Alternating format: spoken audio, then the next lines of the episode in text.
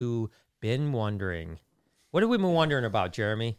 I don't know. I think how to sex a corn snake. Ah, that's right. So, no, guys, I'm really excited about it because obviously it's been great to have friends and people visiting the last couple weekends. Sure. We've got Jeremy, a good friend of mine, manager over at NERD, New England Reptile Distributors.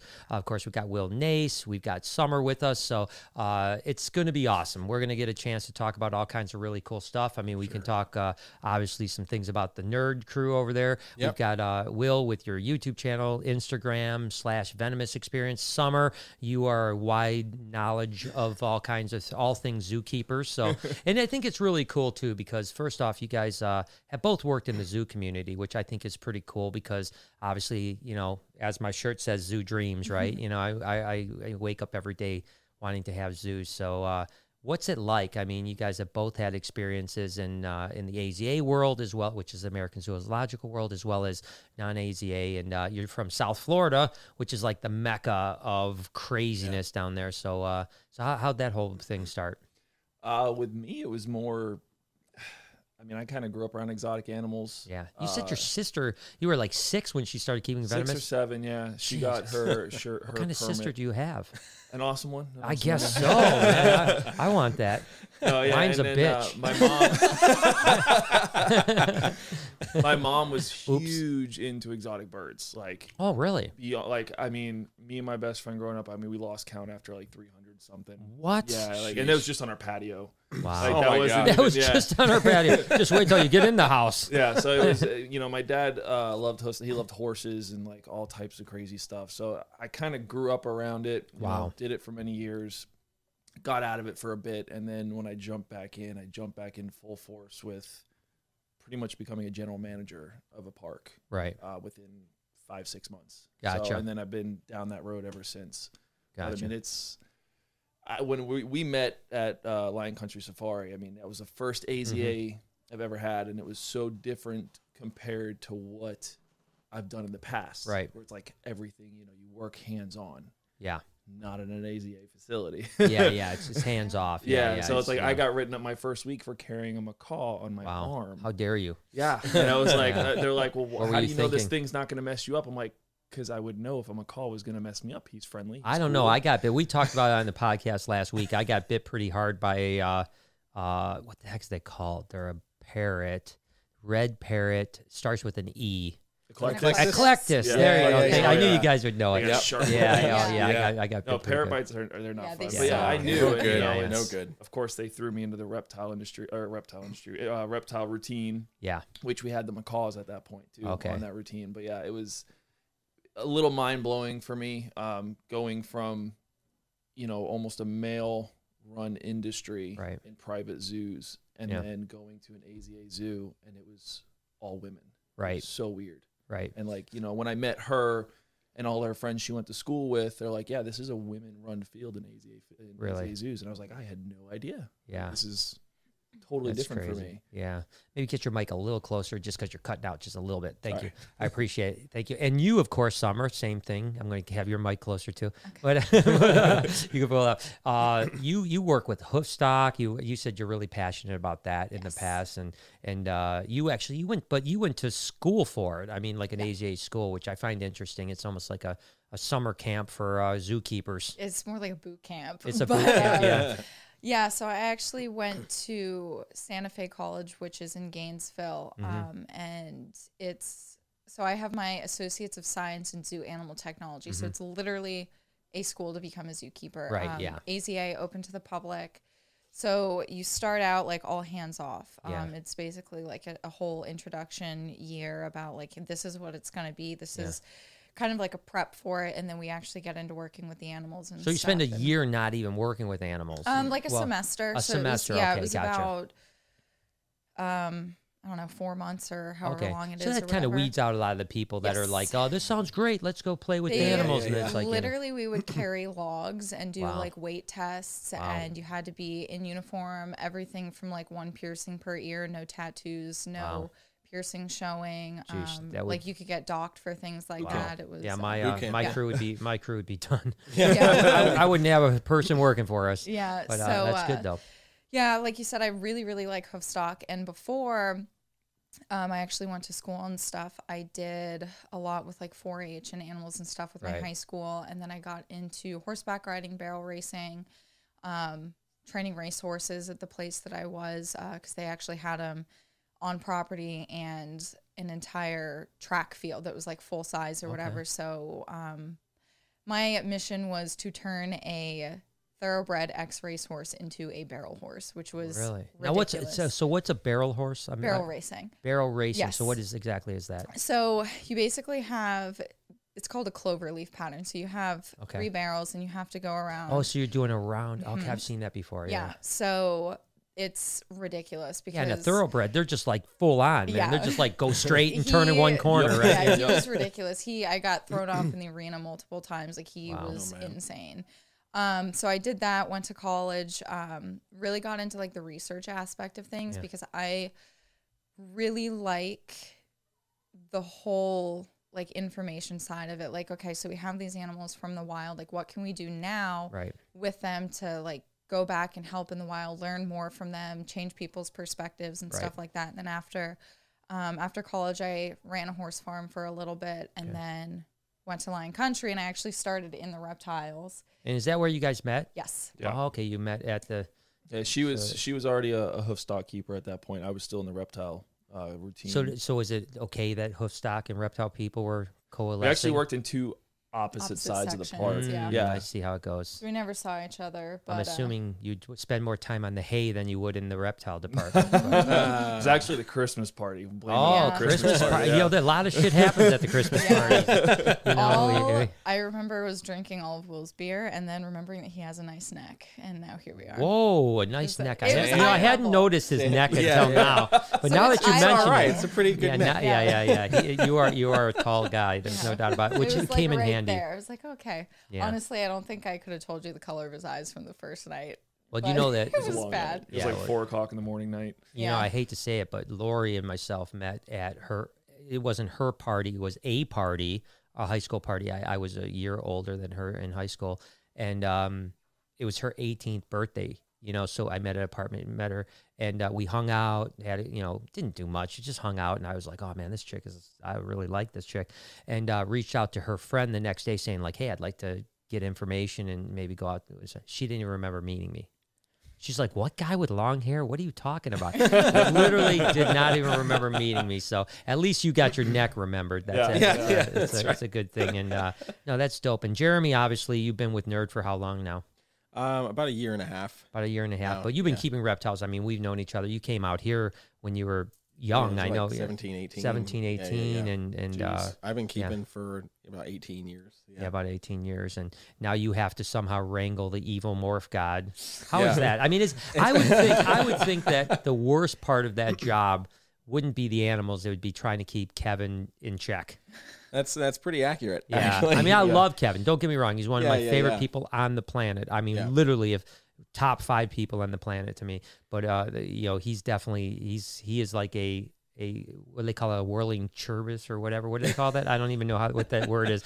But it's like he is out of control. Yeah, all the time. He's like from the moment he gets up now. And mind you, he's a very light sleeper, so sometimes he's up at 3 in the morning. Mm-hmm. You know, it's go go go. You know, and it doesn't ever stop. Yeah, even when he's taking a break, that's when he's like on his phone responding to social media comments or whatever. Oh gosh, that's dangerous. That is dangerous in itself. Yeah, you guys need to take the passwords away. Exactly. No, but it's cool, man. I basically am similar to like what Jay is to you.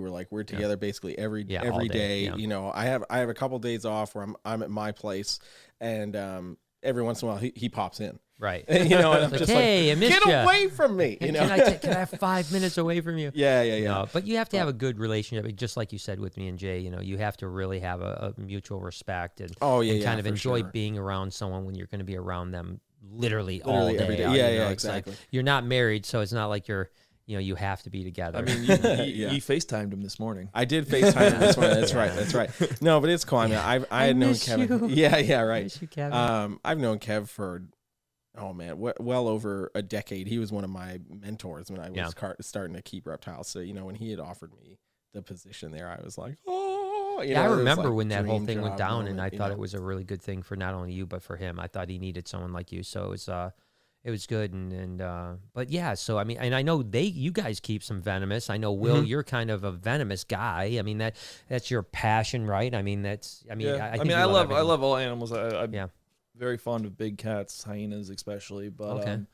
I mean, I can't technically keep those in my house right now. So, yes, I'm sticking with Venomous as it is. So, but yeah, I mean, Venomous is my main thing right now, Yeah, and you've been doing it for a long time. Yeah, professionally, like 10, 12 years now. 10, 12 years, yeah. Now, you've also done, I found it interesting, you've also done, like, you know, you do alligator wrestling, you do, I mean, when you think of a Florida person, it's like you're it, right? You're he's the epitome. I'm wrestling some gators. I got myself some rattlesnakes. Never wear shoes. Never wear shoes. So that's true. It hurts my feet if I wear shoes too long. Yeah, no, it's true. You know, I got a bunch of people on Instagram from pictures I had posted from you the other day, and they're like, "Oh my God, he's in sneakers. What is happening?" It's cold. That's what's happening. Yeah, exactly. Yeah. Well, it's so funny because we're northern boys over here, so. Yeah. I mean, this is not cold. This is like this is kind of nice. Decent. Yeah, this is parka weather. Really? So. Okay. Oh, yeah. Man. No, it's give me a quick hoodie or whatever. We're one of those. You know, we're the type of people you guys hate down in Miami. That Fort Lauderdale. That we show up in January and we're swimming. You know, you're like, what the hell is wrong with you? We look out there. You guys got long sleeve. You know. Hoodies on and stuff. We're out there in the swimming. Yeah, I'm like two socks, cowboy boots, two pairs of jeans, three jackets, long sleeve shirt. Yeah, I hate it. It sucks though, because like for us, or at least like South Florida, like wave season to go surfing is in the winter, and I hate wetsuits. Yeah, so it's ridiculous. Wow. I hate them. And so they don't help that much either. Anyways, you know, I mean, they help a little bit, but they're not like the water in the suit is warm, then you're good. Yeah, you gotta get it's still cold. Yeah, it's still cold. I remember Tom Crutchfield being up in Toronto in the winter time. It was like it wasn't winter. It was like end of September. No, he might have been in shorts, but he had a huge winter coat on. And I remember him being as miserable as you could be. I mean, just like legitimately like, this is the worst thing I've ever, And I was like, well, this is just life up here in the north, you know? Yeah. Mostly like until I met, everybody at Nerd and everybody, I was like, man, a lot of reptile people live in Florida because it's warm, because they're like reptiles. They just want to be warm.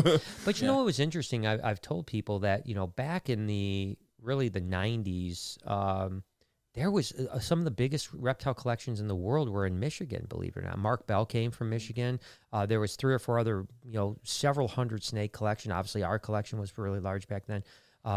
So it's weird. I mean, you wouldn't think Michigan was like a mecca of reptiles, but it really spawned some pretty massive reptiles up here. And, in a way, I think it's easier to heat reptiles than it is to cool reptiles. Yeah. You guys have, I mean, the issues you guys have are heating or cooling and then fire ants too, so you guys got fire ants.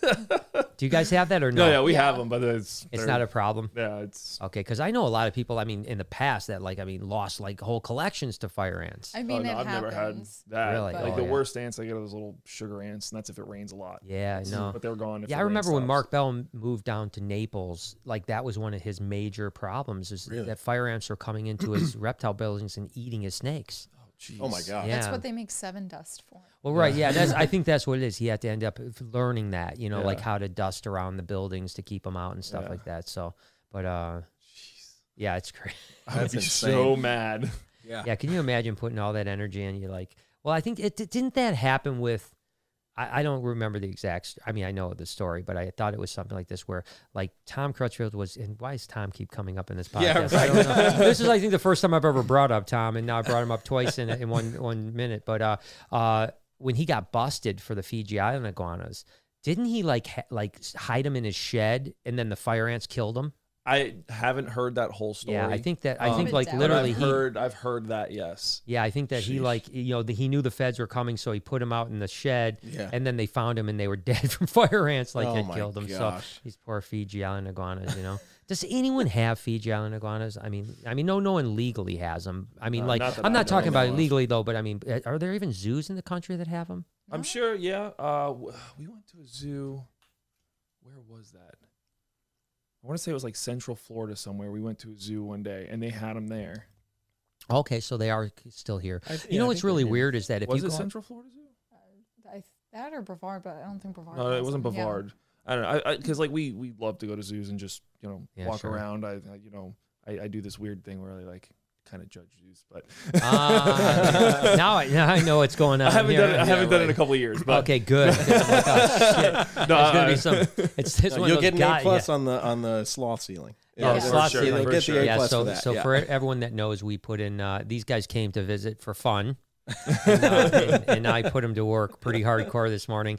And thank the Lord we have Jay that's 6'5", and you're 6'10", did you say? So 6'10". So me and Jeremy would have been really screwed trying to put up the ceiling. It was definitely, first off, Summer, thank you, because you were the most positive person in the room. I was pretty stressed. It's a shit show. Stay calm. Me and you were so fucking I was stressed. I'm like, this ain't happening. This is not going. We're screwed. And someone's like, oh, we'll get it. Don't you worry. It's gonna happen. I'm like, oh, it made me feel. It made me confident. Like she also knows the more stressed I am, the better I work. So if I'm super stressed, like I do too with certain things though. With another time, I like being up against a deadline, but I don't like being stressed. Yeah, you know, there's like a fine line between. Yeah. Like I mean, I wanted to go, but it went relatively. I'm telling you, you guys will see the video coming out on it. I don't know. I mean, these guys caught the essence, but I don't know how much sweat they caught on us. I mean, it was a. I was getting dripped on. Yeah, it was quite the adventure. We put obviously a ceiling up for the Drogo, the sloth, and without you guys, I don't know. I mean, again, Jay, myself, and Anthony would have figured it out, but it would have been hell. Yeah. You know, we'd probably still be up there doing it 8 hours later. Yeah, and, right. So it looks fantastic. So thank you guys. You guys are amazing. So I'm glad that That's I know at least that will not be judged poorly at the zoo when Will puts out his video. Exactly. Well, the zoo sucked, but the ceiling in the sloth room was amazing. Damn, it's the best thing I've ever seen. We won't get a level on it or anything like that because we don't want to talk about the 3/8. I think the level's still up there actually. Oh my gosh! Oh. Could you imagine? Yeah, I think Anthony is still up in the ceiling actually. I don't know. Yeah, right. No, it's cool. So listen, venomous snakes are an interesting topic. It's something that I've been passionate about since I was young. I think I told you I was 17 when I bought my first copperhead, and a lot of people don't realize that I've kind of messed on and off with venomous reptiles my whole life. Lori is, and we've talked about it, Lori just has, it's just a hard no for her with venomous reptiles. That's like, she allows me to do a lot of things. You know, I talked about, someone put a comment, it's pretty funny. They said like something like, Brian wanted to get, well, what the heck were the three things? There was like three things. Like Brian wanted to get an anaconda. Lori said no. Brian has an anaconda. Brian wanted to do this. Lori said no. He has that. And now Brian wanted to get a sloth. Lori says no. Now, but there's a hard no with venomous. Yeah. But I always love being around them. I loved working with them. But you really have taken, you and amongst other people like Tyler and stuff like that have really been on the forefront of a lot of the free handling stuff. And I'm sure you've taken some heat on that. And it's like I had mentioned before, I think it's analogous to say like Tony Hawk on a skateboard.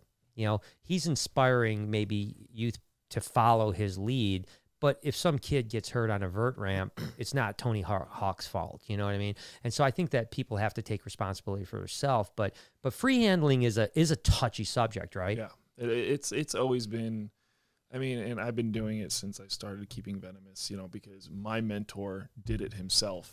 Like, that's how I learned doing shows with, big 5-foot water moccasins. Right. And who's the mentor? David Weathers. Oh, David. Yeah. Oh, my God, the Cobra kid. Yeah, he was my mentor for my Pier Day. Yeah. So, I learned a lot from him, watching him for many years, working very close with him. So that's not saying that that's what he taught me, but like, I watched him do it. So I'm like, wow, I want to do that too. So I'd watch what he did, then kind of convert it to my own thing. I've been doing that for years. Yeah. And yes, it is. I stopped doing it as much after we had our daughter, just cause I'm a dad now, so I think differently, but, I mean, it's to the point where it's like, it was nowadays. So there's a lot of new people getting into the hobby. Yeah. Like I've seen such a difference in just the past 2 years, how many new people, and they're getting huge collections, I think too fast for being so new, but there's a very lot of new people and almost every single person, and it's a lot of younger people, they're all free handling. Yeah. you know, it's not to say it's anybody's fault, but it's like, yeah, I'm sure they've seen, you know, other people do it. So like, I want to do that. I want to do it better. Good for them. But like, yeah, it's not, it's always been a touchy subject, but it's like, you're no, you know what you're doing. You know, you're holding a snake that could very easily kill you. So it's like, if you want to take that risk, go ahead and do it. I usually only do it with snakes I know very well, or, you know, like my snake, my Eastern Diamondback rattlesnake, I've had it since it was a baby. It's now 3 years old. And I could literally let him crawl in my lap. Right. And he doesn't rattle. He doesn't do anything. He's fine. You know, so it's just, it's different people handle snakes different way. That's how I feel comfortable doing it. You know, Tyler taught me, between Tyler and Tom, you know, they're the ones that taught me how to handle cobras the most. So, you know, first time Tyler ever handed me a cobra, he's like, here you go. Wow. Big banded Egyptian. I was like, wow, he still has that cobra, but it's, that's, you know, that was literally the first cobra I've ever held was that. And then, you know, I worked with him for a couple months, and then Tom was like, oh, you want to come help me down at the farm? And I was like, yeah, sure. No problem. You know? And then after that, I was like, wow, 3,000 cobras later. Wow.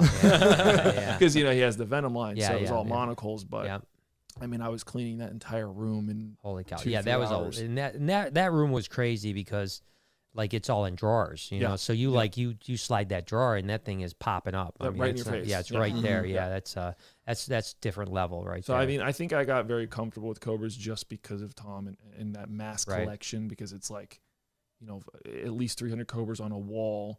So it's like, you're trying to get that done as quick as you can. So it's like, you know, yeah, you can pull it out with the hook and wait for it to be comfortable, or you can just grab that thing, put it in the garbage can, keep going. Right. So it's like, that's what we initially did. Sure. So. Yeah. And I think some people actually even feel like a little bit more in control if they don't have that hook. You know what I mean? It's like, there's a guy down in Australia, Shane Black, and he keeps all the Australian lapids, you know what I mean? Just like, you know, from taipans to King Browns, to Easterns, Western Browns, all that stuff. And he doesn't even own a hook. Yeah. No hook at all. Not even, doesn't even own a hook. You know, now he's been bit a few times, but he survived it. And some people talk about the Australian lapids are almost great because there's great dantivenin and the death rate is so low, you know what I mean? And that there's no necrosis. There's no, like, I mean, even I would rather get bit by a Eastern Brown than a Diamondback, you know what I mean? Because you're going to have a lot of pain no matter what happens. Something's going to happen to that part of your body that's never going to recover. Yeah, you're probably not going to have a finger or something afterwards, so, or a fer de lance or something like that. I had my buddy Joe from Australia, Joe Mack, he came and stayed with us for almost a month. You know, and this was the last house, last year. And, you know, he handles a lot of the lapids over there. He was doing snake removals. Okay. So, you know, he was coming over and he was, you know, handling my lapids, and he's like, okay, this is cool. But then he's like, you know, I really want to handle the vipers. Cause he's like, wow. I met him actually through Tom, not to bring him up again, but he was interning with Tom for a couple months, going to school at UM. Okay. So he came down, you know, a couple of years later, and he stayed with us, and, you know, I pulled out the big rattlesnakes, and he's like, this is amazing. And then he like starts holding them this weird way. And I'm like, what are you doing? Yeah. He has like this, I like to call it the signature Mac hold. He always does it like up and so like you notice a lot of the guys in the pictures and videos in Australia, I mean, they're holding the lapid by the tail, like the tail, up in the air. And he was doing it with the big Eastern, and I'm like, don't do that. Like, that's bad. Like, that Eastern will turn around and mess you up. Like, they are uncomfortable like that. You know, versus a lapid's really whatever. But so like, and he was like, wow, he's like, I didn't even think about it like that. But yeah, I mean, he said, well, they're so heavy, you know, I mean, their bodies are so heavy that it's, you know, you hold them up and it's going to be right down to their head, you know? So, yeah. And you're right. That's exactly how they've, I mean, those Australians are crazy. I mean, love them to death. Love them to death. They're all out there. I mean, every trip I've ever had, you know, it's like I go to these guys' places and the way they handle stuff is just outrageous, you know, like how have you not died like 100 times, you know? I remember I was down in Gosford at the Australian Reptile Park. A guy named Johnny Weigel owns it. And first time I had ever, you know, been down there, you know, I'd met him the day before, you know, and he's like, come to the park. You know, and he has a venom lab there as well. And they do a lot of the extraction. And I walk in, he's like, have you ever milked a snake before? And I'm like, no, I never have. And he goes, well, that tiger snake is got the biggest venom yield in the entire place. Why don't you start with that one?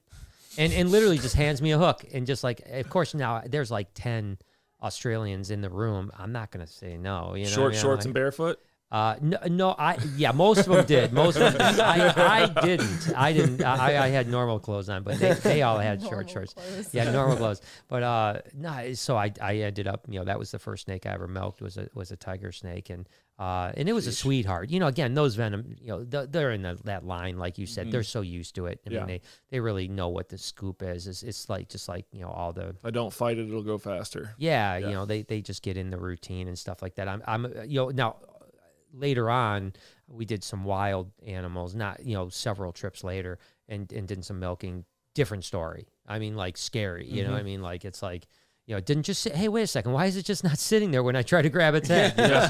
It's like flying around and stuff like that, you know? But yeah, those Australians, they're and I guess it doesn't surprise me, you know, how Steve, you know, Irwin was like that, right? You know, it's because he grew up in that world, you know, just kind of being, it's wild, you know, and I've always, I don't free handle venomous snakes, not because I'm against it at all. As a matter of fact, I admire it, to be totally honest with you. I probably do it for two reasons. Number one, I do understand mistakes happen, and I don't want to be on the end of that mistake. Not to mention, I've said many, many times that I've had this reoccurring dream since I was a teenager that I was killed by a cobra, by a white cobra in particular. And I still have it all the time. So I figured, let's not push our luck too much. And here comes Lilith. Yeah. And here comes Lilith. Yep, yep, like, hey guys, I'm going to come by. Can I play with Lilith? Yeah. No. My heart rate was, I mean, it was like, it was an interesting thing because I was like super into it and super calm, like on the inside, but I realized my heart rate was so high because it was like kind of facing my biggest fear, you know, king cobras being the king of all, you know, elapids, and then a white one, fresh out of the wild, that wants to kill you. Yeah, I mean, Lilith, I don't know, is she calmed down at all? Hardly. Dude. I mean, she wants to kill you. She's definitely like. So we just the other week we threw a big surprise party for Kevin's birthday. Oh, and nice. And there was we had a table in that room that she's in that people were just putting gifts on and stuff like that. Oh, and there was like a small group of people in that room, and she was just on this point. Anytime anybody moved, she was right with them. And they're so like, intelligent, though. Dude, like there's no chill on her, like at all. It's like Anubis. that was a fun snake. Yeah, I watched you handle that the other day. That's a nice big king too. That's he's actually calmed down a little. Not once he eats a berm. Once he eats a berm, he's now full he's energy. Like, I got all that energy from that snake. Exactly. He's like, I tell you what, like I have you ever seen the clip of Bill Haas getting bit on the Mike Douglas show? Yes. That is fucking amazing. And he's so calm the whole time. Yeah, just like the calmest in the world. Yeah. I mean, he just gets tagged on live TV. And back then, you know, I'm sure there was 30 million people probably, you know, watching because there was only 3 networks, you know? and he just was like the calmest person in the world. Oh, there's your girl, Christine Kilroy. She was just that nerd just the other day, wasn't she?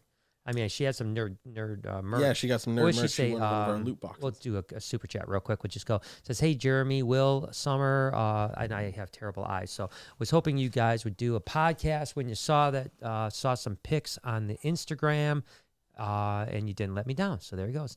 So, yeah, so I appreciate, you know, I've known Christine forever as well. She's a great person. Yeah, she's awesome. And, yeah, so it's, I know she loves nerd. Like I said, I saw something on the Instagram just recently with her, with a bunch of nerd stuff. So I assume she came. Yeah. I don't know. She won one of our loot boxes from our live stream. Right. Yeah, that's right. So we tell everybody, if you know, if you win a loot box and you post on your Instagram, we share it and all that stuff. How nice is that? Yeah. You guys are so That's another one, Jess. She's a huge fan of all of us. Oh, yeah. Jay Muller in the house. Yeah, what's going on? How are you? Awesome. Well, thank you guys. She actually... says, hey, Jeremy, Will, and Summer. Yeah, don't, fuck you, too. No, don't say hi to me, Jessica. You know, I'm just joking. She actually, she named my female monocle cobra. She named it after herself. Oh, really? Yeah, that's awesome. Named Jessica. Oh, that's awesome. That's awesome. We've got Alyssa here. So, what's up, Brian? Brassman, Jeremy, Will, Summer. Wow, so many of my favorite people in one room. So that's awesome. Well, thank you so much. It's awesome to be. I appreciate all your support. Hello, Brian. Awesome. I literally have the worst eyesight right now. I don't know what's going on. Yeah, I got one right here. All right. Awesome mix of people. It's great. Thank you so much. Yeah, yeah. Normally I'm pretty good, but my eyes are a little bit cranky today. Tracy says, "Hey, Brian, it's great to listen to other reptile friends. Love the show. Thank you so much. I appreciate it." And then I think, is there one more? Let's see, that one right there says, do you all know Dingle from Chandler? Dingle from Chandler. Those are they Dingle together? And Chandler. Oh, is it? They did a Chandler? They did a collaboration. Oh, okay, yeah, that's right. They did like yeah, like a slasher. King Cobra. Yeah, so obviously, yep. So yeah, we know them a lot, and yeah, and Dingle's been a good friend for a long time. So yeah, good crazy people too. They handle stuff like you crazy. Actually, I think Dingo's a little bit more reserved though. No, he doesn't do a lot of free handling, does he? I don't know. I guess I don't watch animal YouTube. Interesting. I don't. Yeah. Well, it's interesting because you know, I spent time at Dingo's place, and we actually released a wild black mamba, you know, that he had caught recently, like a day or two earlier, relocated. And that was a really amazing experience, you know, because black mambas are one of my favorite elapids as well, just because they're just so crazy. I mean, like, you know, I know that, like, my friends will always say that, like, my elapid friends will say, like, black mambas and coastal taipans will make the most experienced keeper look like he doesn't know what he's doing. Oh, very true. You know, because they're erratic. They're going to fly around. They're going to zip around. And you get a black mamba. And that day we were at Dingo's. It was a hot day. I mean, it was 95 degrees African sun, and we had this black mamba just heated up, man. It was on fire. But it was just great. We got it out. We released it. It was interesting. We released it right into the banks of a river, and so we saw it go into the river, and then it did the old black mamba where its head's above, like periscoping, and just gliding through the water. Yeah, it was one of the coolest experiences. But yeah, I think that Dingo, because he's so allergic to venom, he's pretty careful. Yeah, you know, that makes sense. Too. You know? Although he does a lot of crazy stuff. I mean, when I say careful, to most people it wouldn't be careful, but I don't think I can't recall seeing him. Bill Haas was allergic, I think, to anti-venom, wasn't he? Right. Yeah. He was allergic to anti-venom. He couldn't take it. Isn't that crazy? Yeah. He just built immunity up. Yeah. That's how he did it. He built the immunity up to the actual venom itself. See, myself with black mambas, and I get asked that all the time. When are you getting a black mamba? I'm like, personally, I don't want one. Video. Really? When I have a facility, sure, no problem. But it's like, I'm in my house right now. It's my personal collection. Yeah. Like, to me, they're not appealing. Yeah. They're not a pretty snake. No. Like, I would love a, you know, a Jameson's. All day. Jamesons are beautiful. They're beautiful snakes. They have a beautiful hue of green, but like the blacks, to me, no. Facility one day, sure, no problem. Yeah. Because then it's a display animal, you know. Yeah, and there's something really iconic when you have a display that says Black Mamba on it. It's a pretty awesome thing. But I agree. I mean, they're a bland snake. Yeah. You know, grayish. I know. You know? You can name an animal Black Mamba, put it on one of your cages, and see if Lori catches it. Yeah, there you go. Night Fury. That's what we're going to rename it. There you go. Black Mamba. Oh, actually, it's funny because we get a lot of people at the Reptarium that, you know, don't know anything about reptiles. Yeah. Probably a big portion of the people that walk through are just coming here for experience. And a lot of times we do pull out, you know, Night Fury, which is our Motley Golden Child jet black one. And they'll say, is that a black mamba? Yeah. I'm like, well, first off, black mambas aren't even black. You know? So like, you know, so they're, you know, this, and then I do not pull out a black mamba for you to hold. No, I would not do that. But it is an iconic snake. I think king cobras, black mambas are probably the most two iconic venomous snakes, much like anacondas are non-venomous, you know, construction snakes, you know. And I think whenever you do a video with black mamba in the title, it's going to pop. You know, it's, you know, just like king cobra, it's the same thing. Yeah. Although you notice with YouTube, because, you know, you guys YouTube, that like things pop for a while and then they get wore out. It's kind of like if you do king cobra like a lot, all of a sudden after a while people are like, I already saw 10 king cobra videos. Like I've done one, you know, feeding video, like, or he ate the whole snake, and I'm like, I don't need to do another one, at least for a couple months. I mean, like you just watched it, like, okay, maybe in the future when he's eating a bigger snake, sure, I'll do another one, but no point in doing another one a week or two later. Like, people get bored with it, because like, we see that happen a bunch. I hadn't kept kings for a couple of years. Like I used to keep kings back in the day, and I kind of just was like, I got out of it because I was moving around a lot. I mean, we've lived in four or five different houses since we've been together in 4 years. Wow. We have good luck. Hurricanes destroying them, all that fun stuff. Oh, nice. Yeah, so then I was like, you know, we knew we were going to be in this place for a little while, and I was like, I want to get a king again. Like, and then sure enough, somehow I ended up getting 3. Yeah. Oh my gosh. Like all in one trip. I was doing a transport job, transporting alligators out of the state. Stopped in Tallahassee, picked up 2 babies, stopped in Tampa on the way back, picked up a big one, and then came back home. Wow. That's quite the trip. Yeah. Yeah.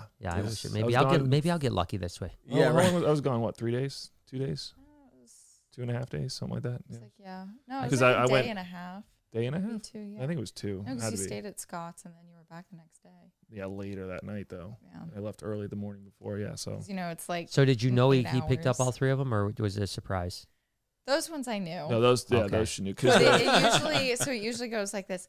I just want one more, and then this collection's complete. So I say yes. Oh shit! He pulls that. Dude, he pulls that one. And that's whack. Something else comes up, and he's like, "Well, this will really make it complete." And I'm like, "You said that like three snakes ago." No, yeah. If I was getting kings, I had to tell her.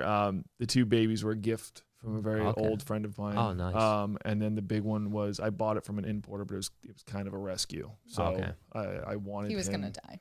Yeah. Right. Yeah. So you need to save it. Yeah. Yeah. He was bad. Yeah. So yeah. Why do all guys do that? You know, they're always like, yeah, you know, this is the last one.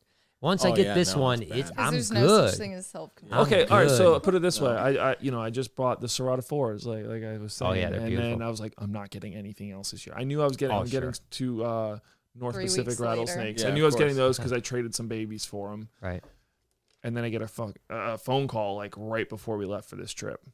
Hey man, you want a couple of my rattlesnakes and cobras? Like I just want to give them to you. I was like, oh yeah, you can't turn that down, man. Yeah, you just got to do it. I mean, it's just it's only the right thing. You'll never have everything, man. For forgiveness. I do. Yeah, I try. I know. Like we talked about this, earlier. There are things that I can get away with that, like. And then there are some lines I've learned not to cross, at all. Well, it's not there yet.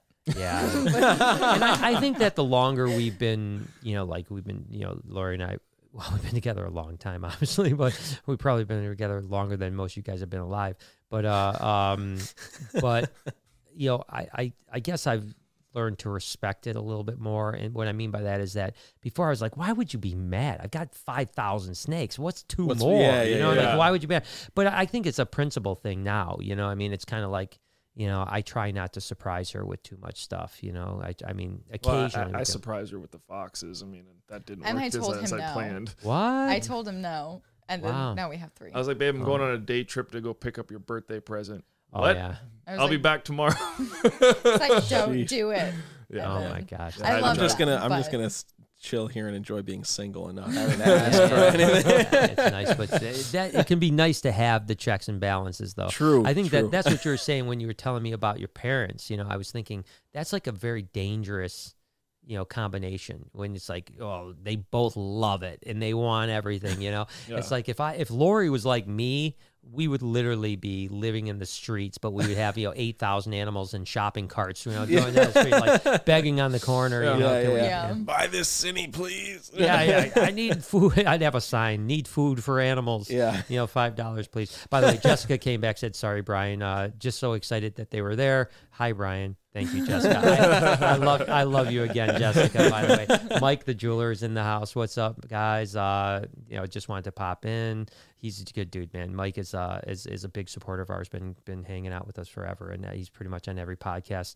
We razz him a tremendous amount, so maybe we'll make fun of him. I wish you guys knew about Mike. So actually, no, he was on. I remember him from your live stream. Yeah, he's on yours. Yeah. So okay, so Mike, you're cheating on us. Is that what's going on? Yeah, he makes his way around. He makes his way around. Mike, if you ever go on their live stream again, you're going to be blocked from our. No, Mike. I think he's out by you guys, right? He's out like New York or something like that? I think so, yeah. Yeah, I'm sorry, Mike. I should know this. He came to visit a couple times. Oh, cool, yeah. So he's a good dude, man. Oh, babe, I hate to do this to you, but Talking Serpents is on.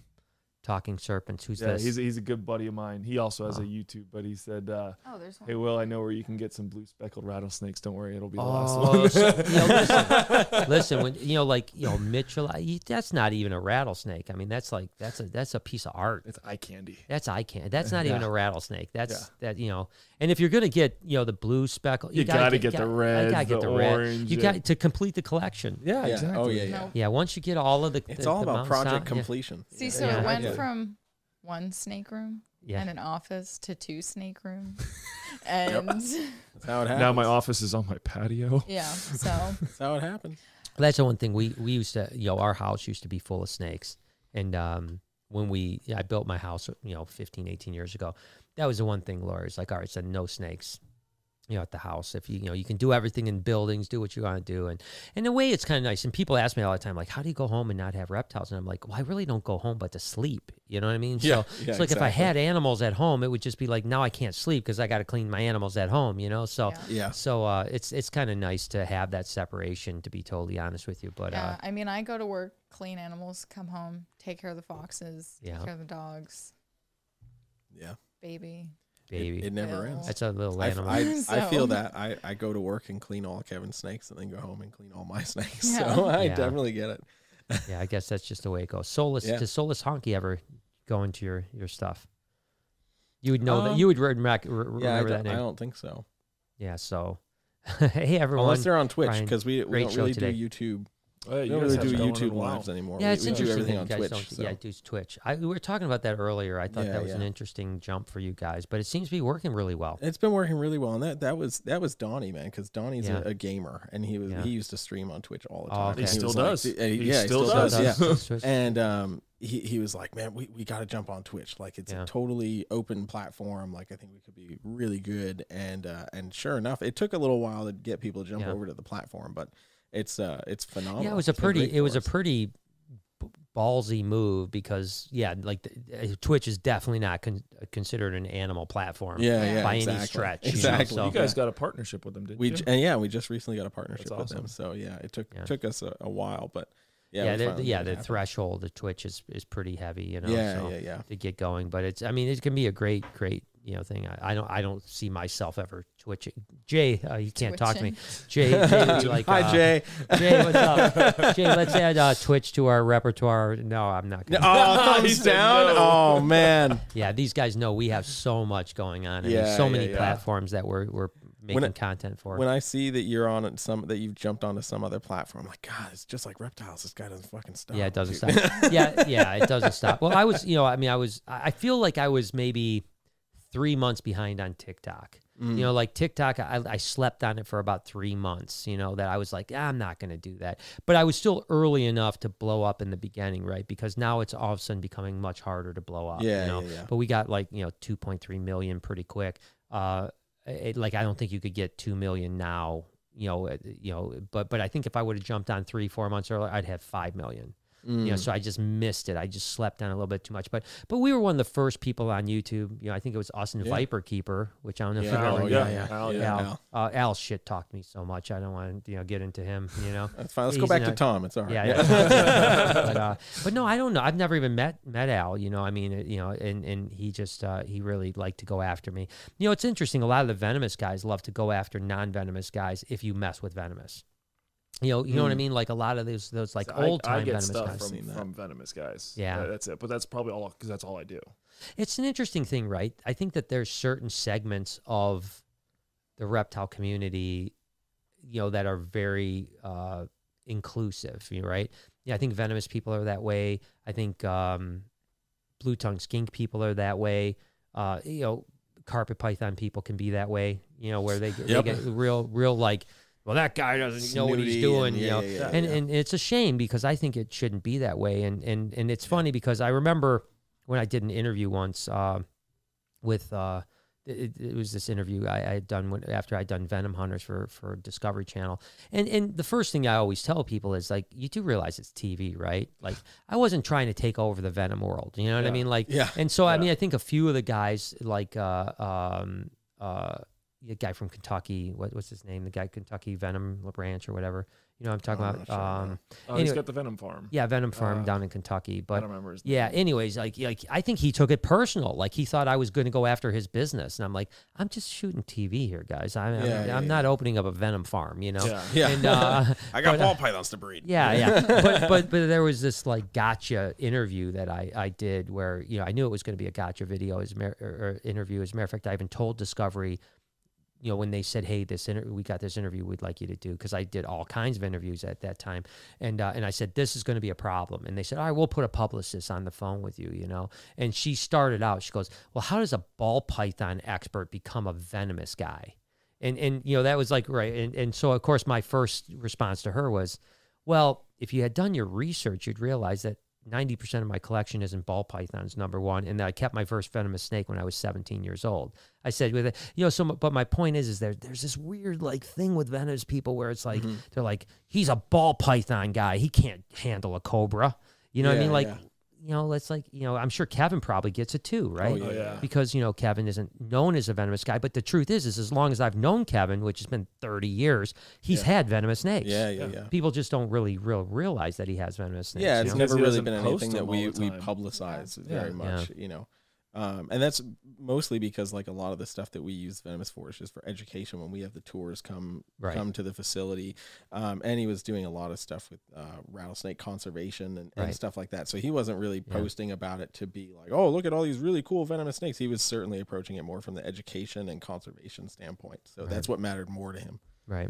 I think it's a lot of interesting too, how a lot of people don't actually know what happens like behind closed doors or like from what they see. So like you're saying, Kevin was doing a lot of stuff, essentially, not privately, but not publicized as much. And like what you're saying too, like, oh, if you did your research, you'd know this, and people just kind of roll with that instead of It was just weird that it was like it was like a scientific like publication that was a pretty decent sized publication that was doing the interview, and it was all about just trying to like prove that. And they ended up writing an article with some of my quotes, but it was about how the show was fake. And I was like, well, of course it was fake. Yeah. Like, it's fucking TV. You know what I mean? Like, exactly. What did you think it was? Exactly. You know? I mean, I think it's just, I think it's hilarious whenever someone watches reality TV and thinks like, what, you know? It's like, sometimes I'll talk to my father-in-law and he'll be like talking about Gold Rush, you know, on Discovery. And he'll be like, yeah, did you see Parker? You know, he had a problem with that road going across over there. I'm like, no, he didn't have a problem with the road. Some producer wrote that he was having a problem. He's having a dispute with his neighbor. They wouldn't let him cross the road with his pickup truck, you know? But people just watch the TV and enjoy it. You know what I mean? It's just entertainment. It's nothing more than that. But I would certainly never say I was a venomous expert by any stretch, but I have certainly handled, I've handled most of the worst snakes in the world, you know what I mean? From You've black mamba. Traveled it, you know, finding these snakes. Too. Yeah, I mean, so I've found like, coastal that's something I've never done. I mean, like I said, I've been keeping venomous for a long time. I'm not an expert. Yeah, I'm horrible with scientific names. Yeah. But I can tell you how to almost handle everything. Yeah.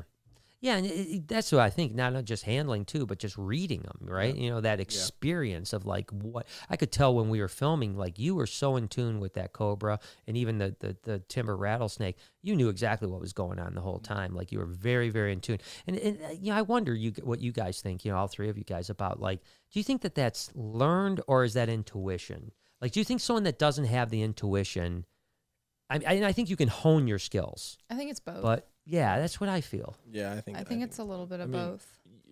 You see me work with rattlesnakes numerous times. That's always been my goal is rattlesnakes. Like I absolutely love them, and taming them down is something I take a lot of pride in. Yeah, because most people fear rattlesnakes because of old westerns. Sure, but I mean, she's seen me work with even my big western diamondback. I have a 5-foot female, and she's. Once I take her out of the cage, she's a puppy dog. Wow. Yeah. I mean, I got her from Tom Crutchfield, you know, many years ago. Shout out to Tom.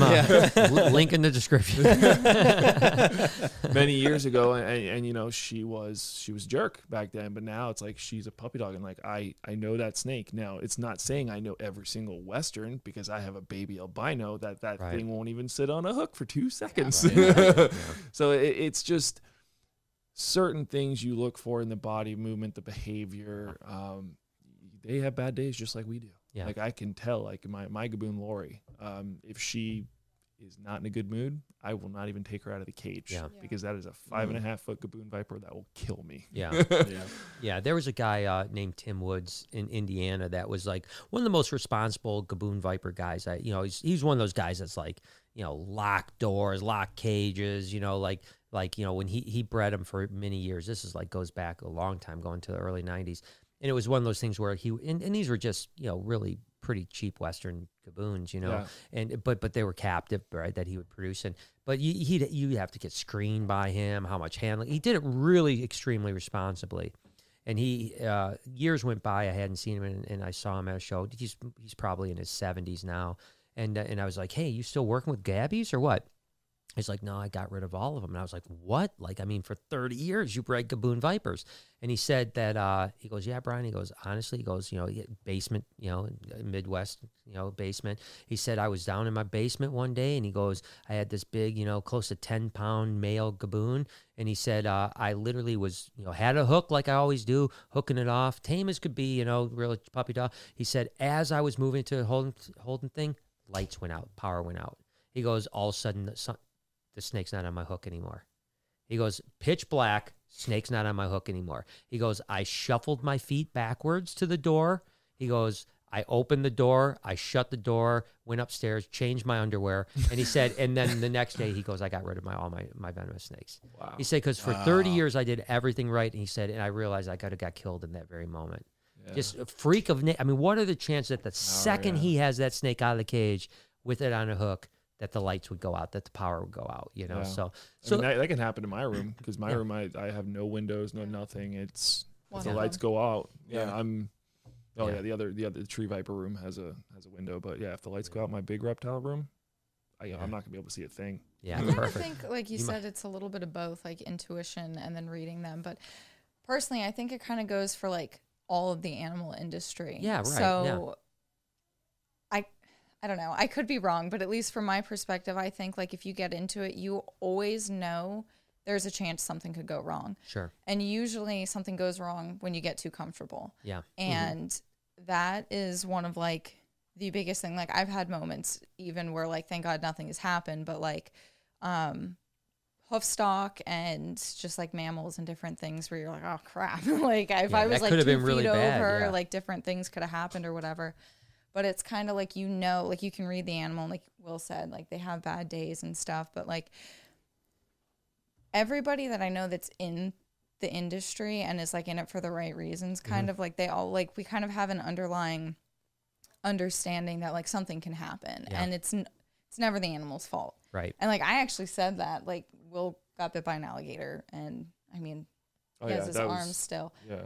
But like somebody made the comment on the video like, oh, too bad the alligator's not dead. And I commented back. I was like, well, it was just doing what it's supposed to do. Yeah, and then I got fire for like, oh my God, you'd rather have hit like that over than your husband's arm. Like, yeah, and I was like, ah, no, you're missing the concept. Like every day, like Will goes to work or whatever is in the snake room or like you said, your friend and everything. Like we do what we do and there's an understanding that like something can go wrong, but we still...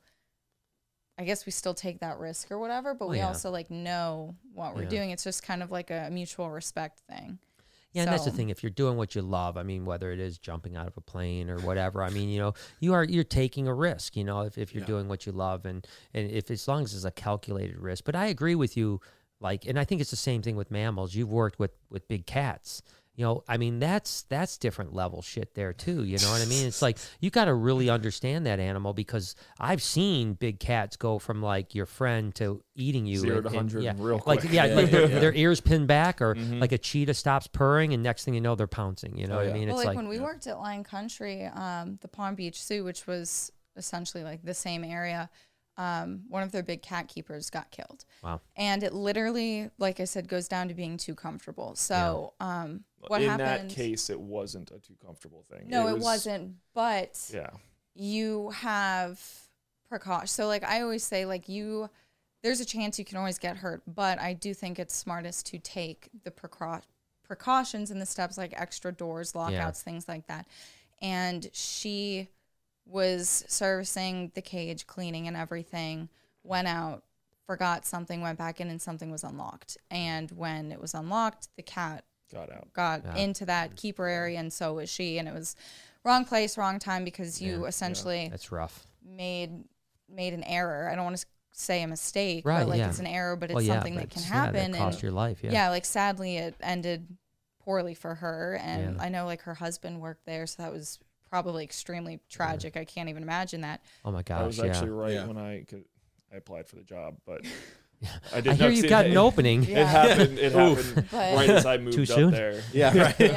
No, it happened right as I moved up there. So like I knew that happens. I was like, oh, you know, I just worked for Mario's for the past 3 years. Let me go apply for this job. But it was AZA, and they're like, yeah, no, you have no AZA experience. You're not starting with Tigers. So I was like, Yeah, there was this this zoo called this Tri-State Zoo in Maryland that I went to once, and the guy had a lion named Bo that he raised up from a little cub, you know, and you know in his house, and ultimately went into the zoo, and he had tigers and all, you know, bears, all kinds of stuff like that, and it was actually kind of a messed up thing, to be honest with you, because one of the keepers reached out to me and said, "Hey, we'd love you to come film at the zoo," and I was like, "That's great. What can I do?" And they're like, "Oh, well, we got this tame lion named Bo, and you can get in with that, and you can do all this stuff." So I drive 7 hours, you know, there, literally in the parking lot, I meet the owner of the zoo.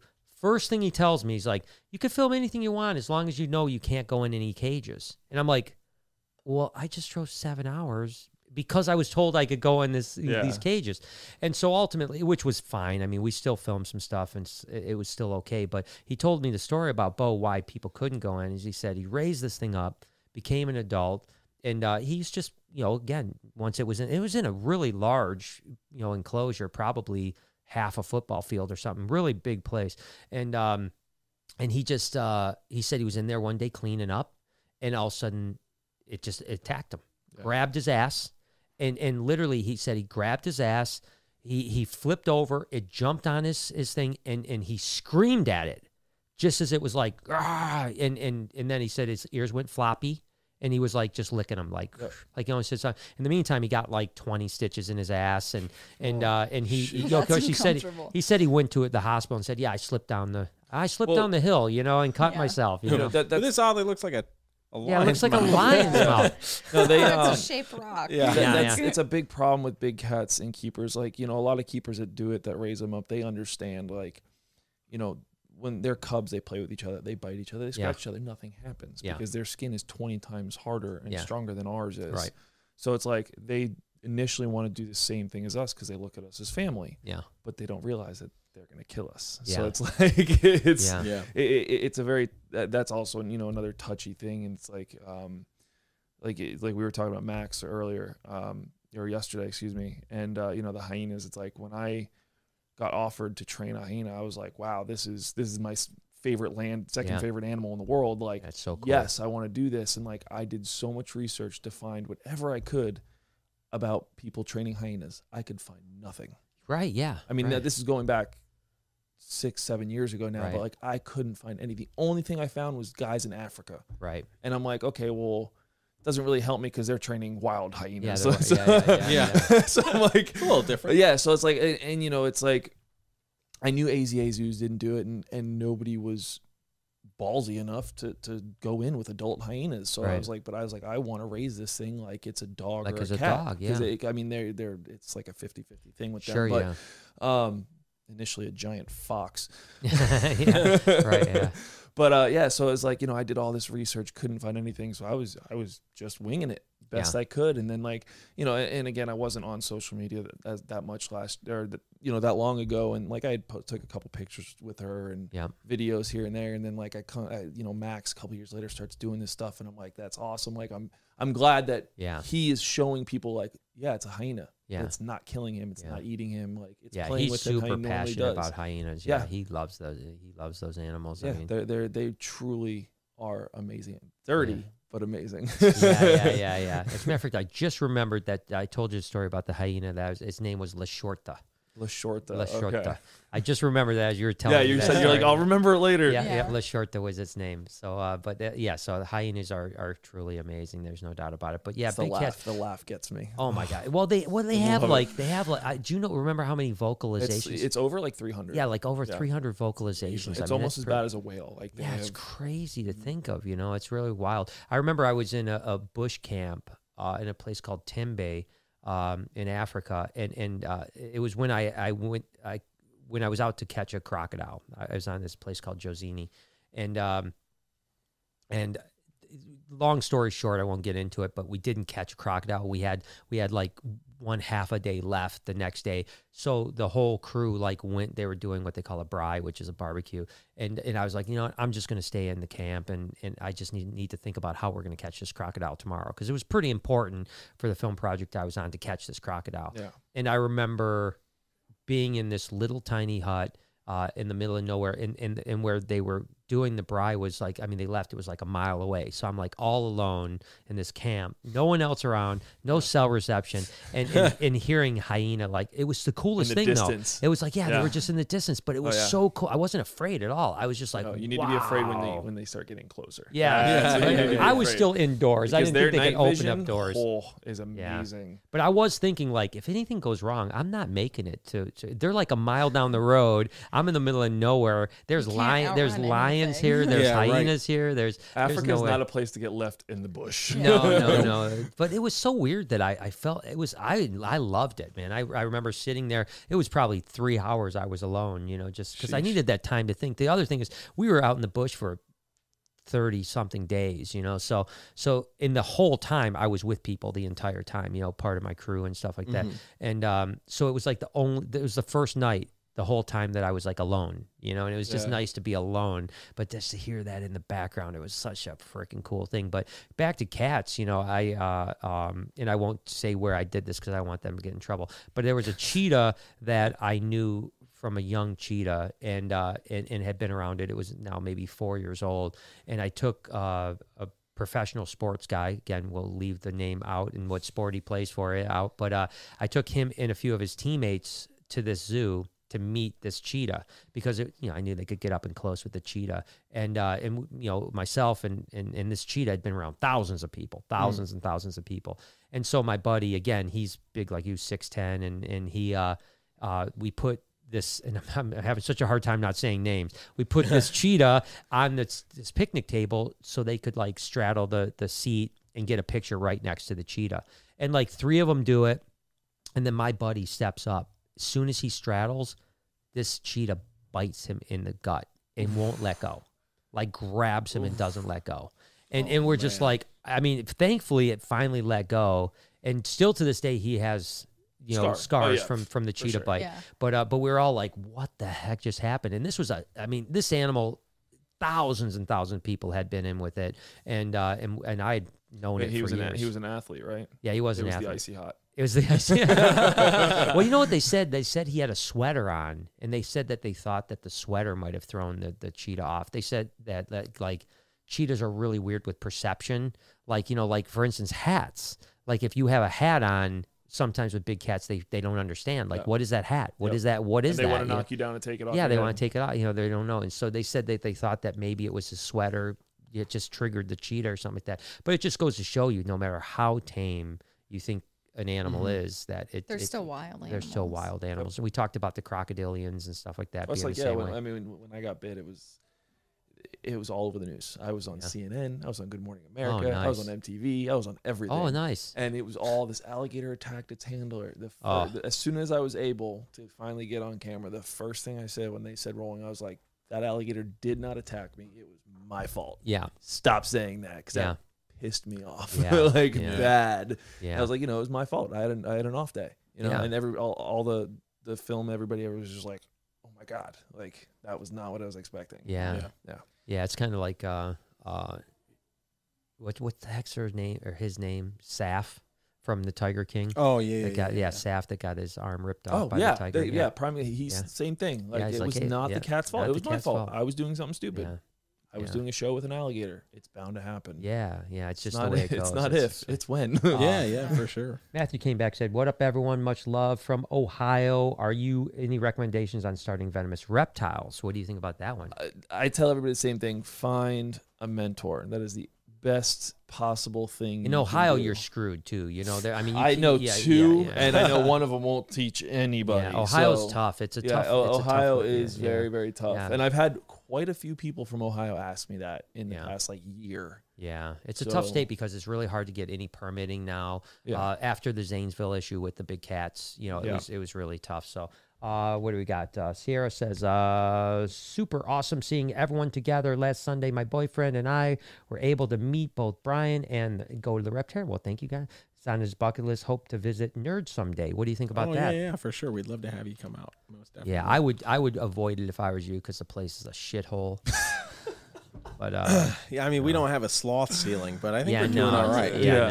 No, it is one of my favorite reptile collections to go because it's so eclectic. You know what I mean? It really is, like when people think of NERD, a lot of times they think of reed ticks and ball pythons, but you guys have so much, from monitors to the fly river turtle. You know what I mean? Everything. You know what I mean? Just it's almost like if you're like, hey, Kevin, have you ever heard of this? She's like, yeah, I've got him over here.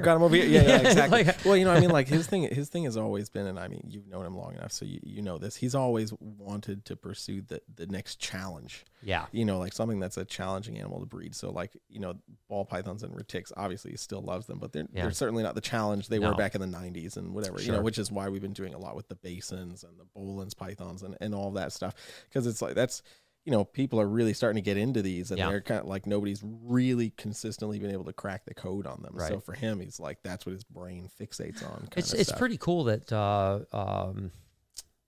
Toothless Reptiles just had the croc monitor eggs last week or whatever. That's pretty cool. Is that the first? I think that's the first U.S. captive eggs, right? Is it?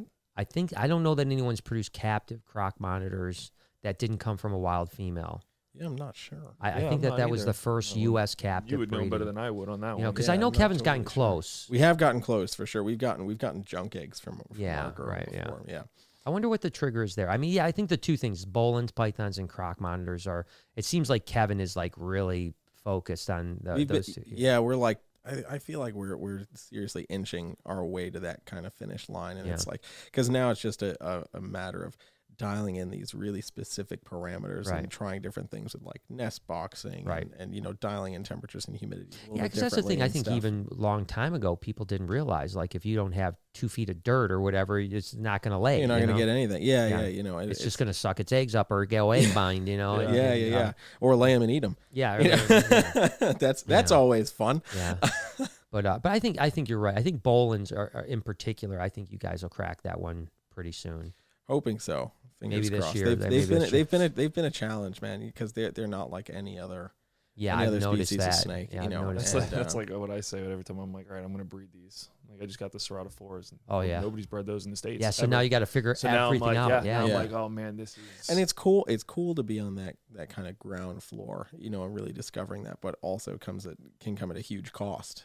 You know, if something goes wrong, a lot of failure. You know, a lot of failure. I mean, I already lost one of the females that I got. Yeah, you know, and that was tough. Right off the bat. Yeah, it's rough. Like, yeah. So, what do you think? I mean, do you have an idea? Do you think it's going to be pretty straightforward, or are you going to have to really play with Ceratophores? Yeah, for the Ceratophores. I mean, not too much is known about them. I mean, I literally did research before I got these. My sister had them 12 years ago when everybody had it. You know? I still find this funny every time you say, my sister had it. Yeah, no, it's like, so I knew people that had it years ago, but it's like, again, still nobody ever produced them. Yeah. Nobody ever, you know, had them captive born here in the States. So that's why I'm like, man, I'm like, if I can get these and I can produce them, like, that'll be amazing. Yeah. So it's like, that's something I mean, I'm going to produce a lot next year. Like, I've everything set up to the point where it's like, I'm hoping this is going to lay, this is going to lay, this is going to, you know, so.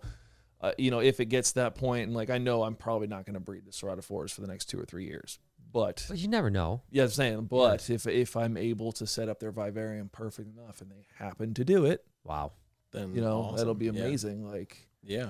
So a very good buddy of mine in North Carolina, he also got a group of them, and he, you know, he's the same thing. He's never had them before. It's like, so he's going to try the same thing. And we talk. We're very close. We talk almost every other day till like midnight. Summer's like, can you please stop calling? He's like, I'm trying to sleep. Is that Thomas texting you again? Yeah, it is.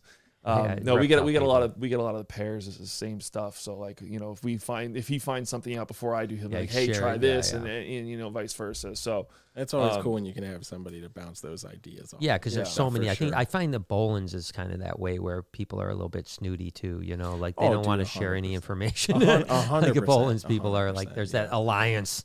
Like I'm in the Boland alliance, and yeah, for sure. For sure. I'm not welcome. And a lot of it's just like over the top snooty carpet people.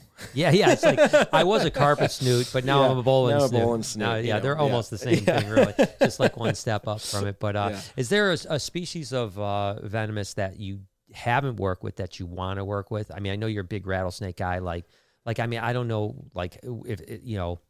I mean, most rattlesnakes are the same. You either got super defensive ones or you got flighty ones. Right. Usually that's how rattlesnakes are. I mean, as for lapids, you know, I've worked with taipans and stuff, adults and babies. So not really. I mean, the only thing venomous I've ever got bit by was a Gila monster. Oh, Gila, yeah, Gila, yeah. Oh my god, it seems like everyone gets bit by. I'm not going to say where. It probably starts with T-O-M. Yes.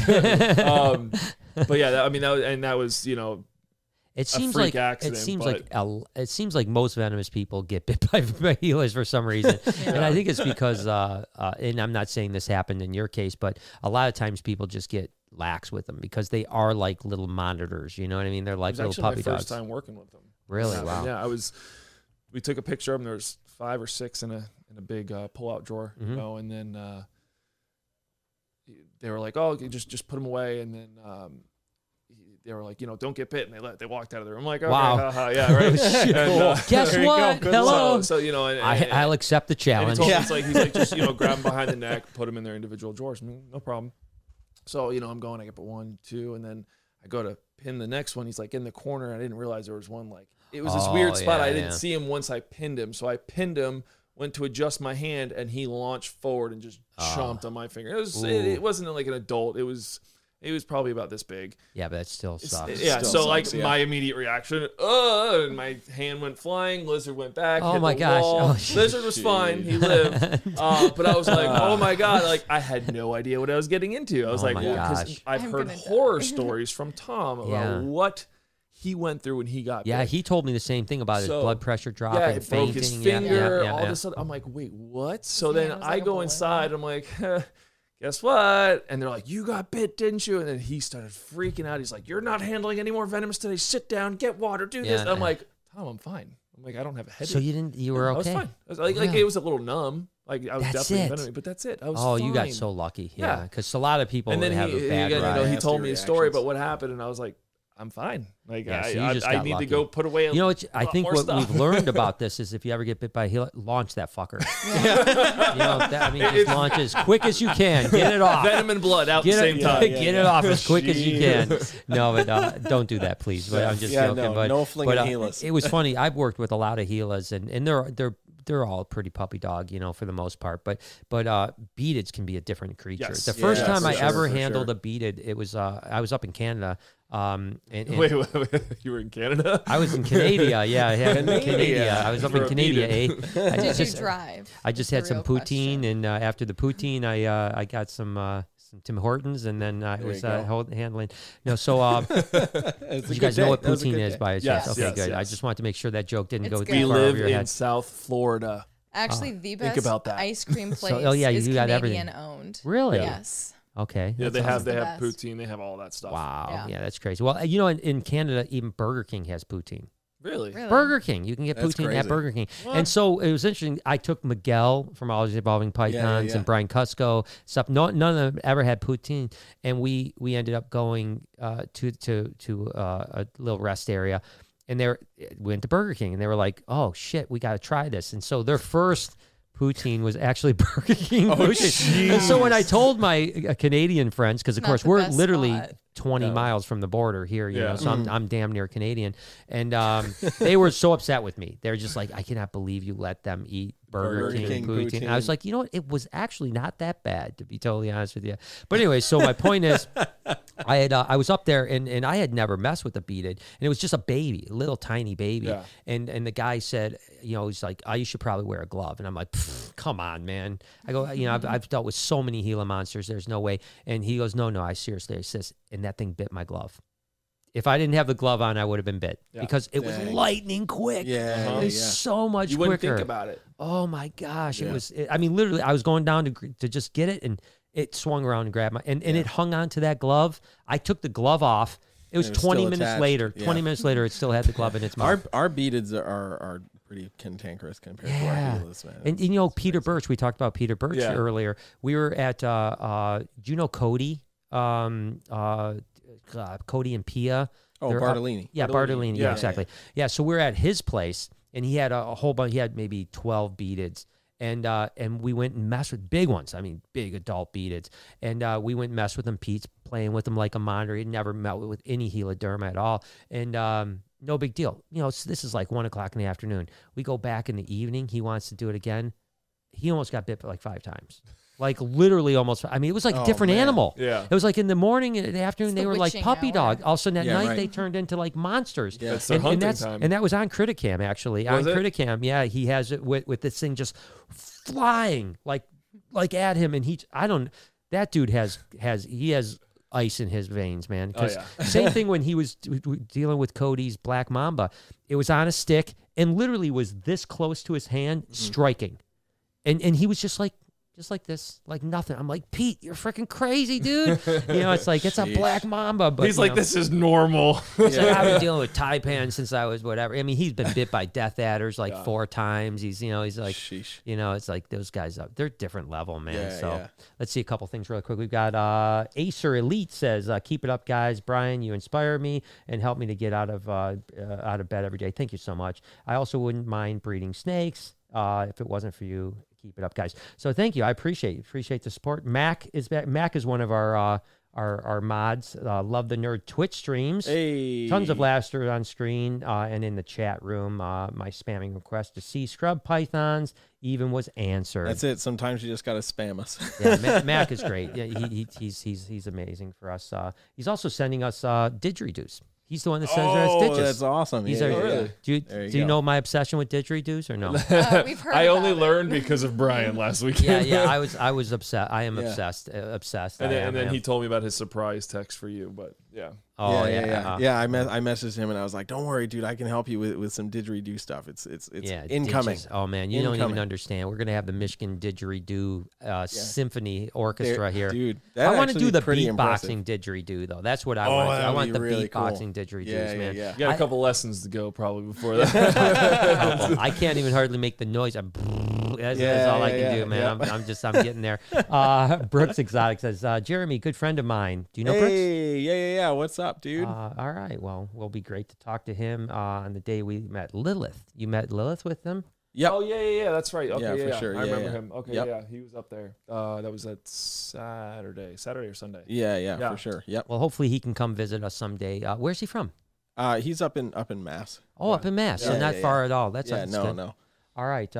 Let's see. Are any snake morphs you think breeders and keepers are sleeping on? I don't know, man. I mean, I think, what are people sleeping on? Well, I mean, we can avoid the immediate elephant in the room and say you with the Lori project, but yeah. I think that one's starting to really pick up. Yeah, for sure. Pick up though. You know, I think it's like people are starting to finally catch on to that one. Yeah. But it was my fault. I effed that project up. I'm not even going to lie to you. It just I should have been working that project 15 years ago. Let me tell you a quick story how this happened. Okay, so the Lori project actually, you might think of it as like, oh, it's so sweet that he named the ball python after Lori. The truth is, it wasn't. Yeah, it was a joke. We brought in lots of ball pythons back in the day, and Lori picked out a pair of ball pythons that looked a little different. They were in the same bag, so they probably hatched from the same clutch. They looked a little bit different, nothing too dramatic, and she just keep Lori on the cage, keep Lori. That was what it was. So we started calling Lori ball pythons to kind of mock her, because we didn't think they were that neat. You know, we're like, yeah, those Lori ball pythons over there. And so people would come visit us, and they saw these Lori ball pythons. So then we produced a super Lori that was like blue and silver, and it was like, oh my gosh. Yeah, by this point, everyone was like, oh my God. You know, everyone knew the Lori project. So we, you know, it was like we didn't change the name. We're like, I guess they're Lori ball pythons now. Yeah. So the truth is that, you know, it wasn't as nice of a story as you think it was. Summer's like, how sweet was that? He named it after his wife, Lori. Yeah. No, unfortunately, I admit I was mocking her. But, But she brought this up on a podcast a while ago, and this is the honest to God truth. But I will refuse to admit it. Well, I guess I just did. But she was supposed to get all profits from that entire project, like all proceeds were supposed to go to Lori, away from BHB. And so for the last like 15 years, I just haven't done hardly anything with the project. Not because I was avoiding her getting paid or anything, just because I thought it was like, I thought it was a really cool project, but I was focusing on so many other things. It wasn't until like last year when we produced the first Super Lori Leopard that it like rekindled my like, holy cow, did I miss something here? This is actually a lot cooler than I expected it to be. And now this year we produced a handful of animals that are really, really dope. So I think in the next, you know, the people I know that had bought Lori balls from us sold out immediately this year, you know, so I think that people have finally kind of caught on to it. I mean, see, that's her I told you so moment with how. Oh yeah, yeah. No, yeah. She's got a lot of those moments for me. Probably every day. Every day it's I told you so for sure. What do we got here? Sasquatch. I'm in silent partner with Will. Oh yeah. No, yeah, every time I do a video, he's always like, you mean our collection? Okay. My Venomous collection is vicariously owned with Will. Because I can't afford to own Venomous. So there you go, Will. So there's your Sasquatch guy. Let Roses Burn is the one that made my doll, by the way. You guys were admiring it. Yeah. Let Roses Burn did this, so loving the podcast. Did you get to work with hyenas? Well, you've worked with hyenas. Yes, yes. I have been in with hyenas a little bit. So, yeah. So let's see what it say. Oh, yeah. Did you ever work with? What is it? Browns? Browns. What's Brown's hyenas? Is that what she's talking about, or which one is she talking about? I don't even know what that means. I'm not entirely sure either. Or unless she's talking about... I only worked with spotted hyenas. That was it. But unless she's talking about the Australian... Yeah, I guess. I don't know enough about hyenas either, just other than that, you know, the spotted ones. Yeah. So well, you get the stripes. The stripes really cool. Big mohawks. Yeah. Awesome. So I'm sorry, I'm an idiot when it comes to if it's not. Oh, we got some. What's this? Oh man, who's this guy? On that note, I drank a Monster and half of a lemonade. I'll be right back. All right, yeah, Will's gonna be back. So Rob, what's up? We were just talking about you last night, Rob. Yeah, that's true. We were talking about you. You want to tell us what we were talking about, or should we just keep that to ourselves? No, I'll just keep it to ourselves. Yeah, I mean, it was pretty bad. It had something to do with. Yeah, no, it was. Rob, we love you, man. But if your ears were burning at about 8:30 last night, it wasn't us. We weren't doing anything. But no, it's cool. So, okay, should we do Amanda? Hey, Amanda just said, Brian, Jeremy, thoughts on berm ball hybrids? What do you think, man? Is that possible? Yeah, it is possible. It is berm balls. Yeah, yeah, yeah. So I mean, you guys did a bunch of hybrid stuff, though. Oh yeah. We've done hybrid stuff in the past, and Kevin, you know, I mean. True to the evil morph god, I feel like his subsidiary would be evil hybrid god. Really, he likes the hybrids. Oh yeah, he's all about just trying new things. And I remember when he preached the wall, you know, the ball, and that was like really like crazy. We still got one. Oh really? Yeah, nice, yeah. We still got one. It's pretty cool. I mean, I'm pretty chill with hybrids. Like my biggest thing was always like, especially with colubrid hybrids. Like a lot of times people.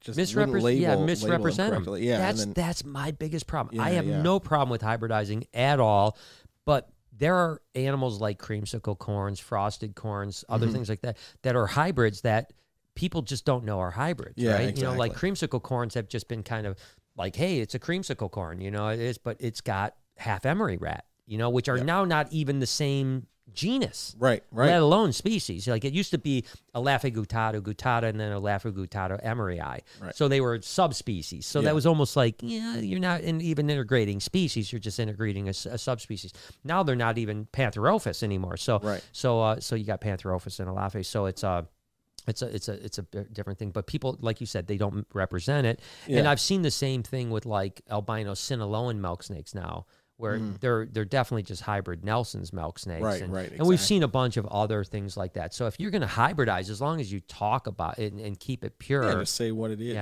Yeah, frosted corns came out back, you know, in the early 2000s, and the guy was asking like big money for them because they were these really cool corn snakes that had this weird like frosting look to them. And then years later, we found out that they were crossed into gray rat snakes. You know, and it's a bummer because all those people that bought them as corn snakes were just continually perpetuating them. So that's the only problem I have with hybrids. Yeah. No, I'm the same. Now, granted, it's pretty hard to do that with pythons. I mean, you're not going to have a berm ball and go like, oh, that's not a berm ball. Yeah. That's a berm. That's a ball python. You know what I mean? Exactly. But yeah, there's been. I got been getting those questions a lot lately if I was hybridized stuff. Yeah. And I'm like, you know, I have canebrakes and I have easterns and. Yeah. Tyler just got a big pair of bat wings, which is the hybrid of those from another friend of ours. So now everybody's like, oh, are you going to hybridize yours? And I'm like, I've thought about it for actually a couple of years. I've been talking about it. But I'm like, I don't, it does naturally happen in the wild sometimes. And that's a little bit different too. Like the gabinos, but like I still like the bat eaters, I guess, are the same way. Yeah, so, same thing. Bat eaters, bat wings. They're all the same. I think, again, I don't mind it as long as you're being honest about it. Yeah, but there's also not a, I mean, a lot of hybrids like the burn balls, I'm sure will be sterile. I highly doubt that they'll be able to be reproduced. I don't think, you know, because the super balls, which are the blood python ball, you know, they're garbage. I mean, that you cannot produce them. I mean, we tried for years. We got slugs after slugs after slugs. You can produce them the first time, but then generations like a mule or was that a dog? What is it? Donkey? Yeah, is that what it is? Yeah, ligers too. Tigers and lions. They produce slugs. Sterile, yeah, they're sterile. Yeah, nothing slugs. So. I want to acknowledge only because I saw it when I looked over at the chat. Brian Cusco was here. He said that we were a week late, and I'm going to combat that and say you were a week early. So he didn't know either you were coming. I didn't tell him. That's right. I didn't tell him. Brian. Yeah, that was a nice It was great having Brian and MJ in the house. It was really beautiful. It was again. That's what Jay and I were talking about. Having 2 weekends in a row. Having friends in it's feels really good after feeling very very isolated for a long time. Yeah, for sure. And again, we've been around people, you know, the whole time, but well, at least for the last 4 months, but not friends, you know, hanging out, telling stories, and you know, it's just kind of cool to, you know, it just makes you feel like life might get back to normal here at some point. So yeah. So Brian was, and of course Brian was the is officially the reigning cold tub champion. For my record, he had the most minutes in the cold tub at my house. So if anyone wants to challenge that, I'm not even challenging that. What's a cold tub? Cold tub is it's a I have a cold tub that's refrigerated to 42 degrees, and you go into it. And you how did I not see this? I don't have it here. How long did he sit in it? At 4 minutes and 20 seconds. How cold is the water? 42 degrees. And it, trust me, it is cold. It may not sound cold, but it is cold. Like MJ made it 36 seconds, and he bailed 36 seconds. You know, I've worked up to. I just want to try it just because I'm weird like that. You know, so yeah. So to make matters even worse, what you do is you do sauna first for like 10 or 15 minutes, so you really heat up. Then you jump into the cold tub. I mean, it's probably good for like your joints. And it's great for everything. Yeah, it's great for it's unbelievably therapeutic. That's why I have them.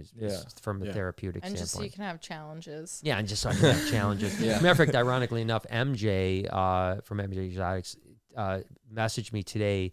There's like a competition. By the way, Brian, if you're listening, I guess there's a competition for how long you can stay in an ice tub. Like there's an actual competition for it.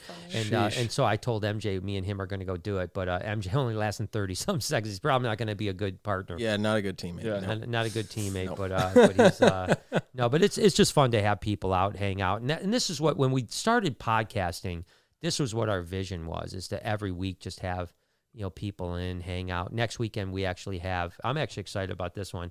Nothing to do with animals. We have the Motor City Paranormal Society founders. Oh, that's here. Right. That's right. Yeah. So we're going to talk ghost stories. It's on Halloween. It's on Halloween, 5 o'clock. We're going to talk ghost stories for as long as they want to talk ghost stories. So it'll be pretty dope. I'll have to watch that one. Yeah, it'll be good. We're going to be trick-or-treating for our daughter's for her birthday. Oh, that's right. Yeah. No, you can take her out. You can watch the podcast. So are you a paranormal person? Am I? Here like, do go. I believe in it? Yeah, do you believe? Yeah, I do. No, I believe. Oh, 100%. I had some weird experiences when I was a kid, and it forever scarred me. I'm so into it, man. I'm so into it.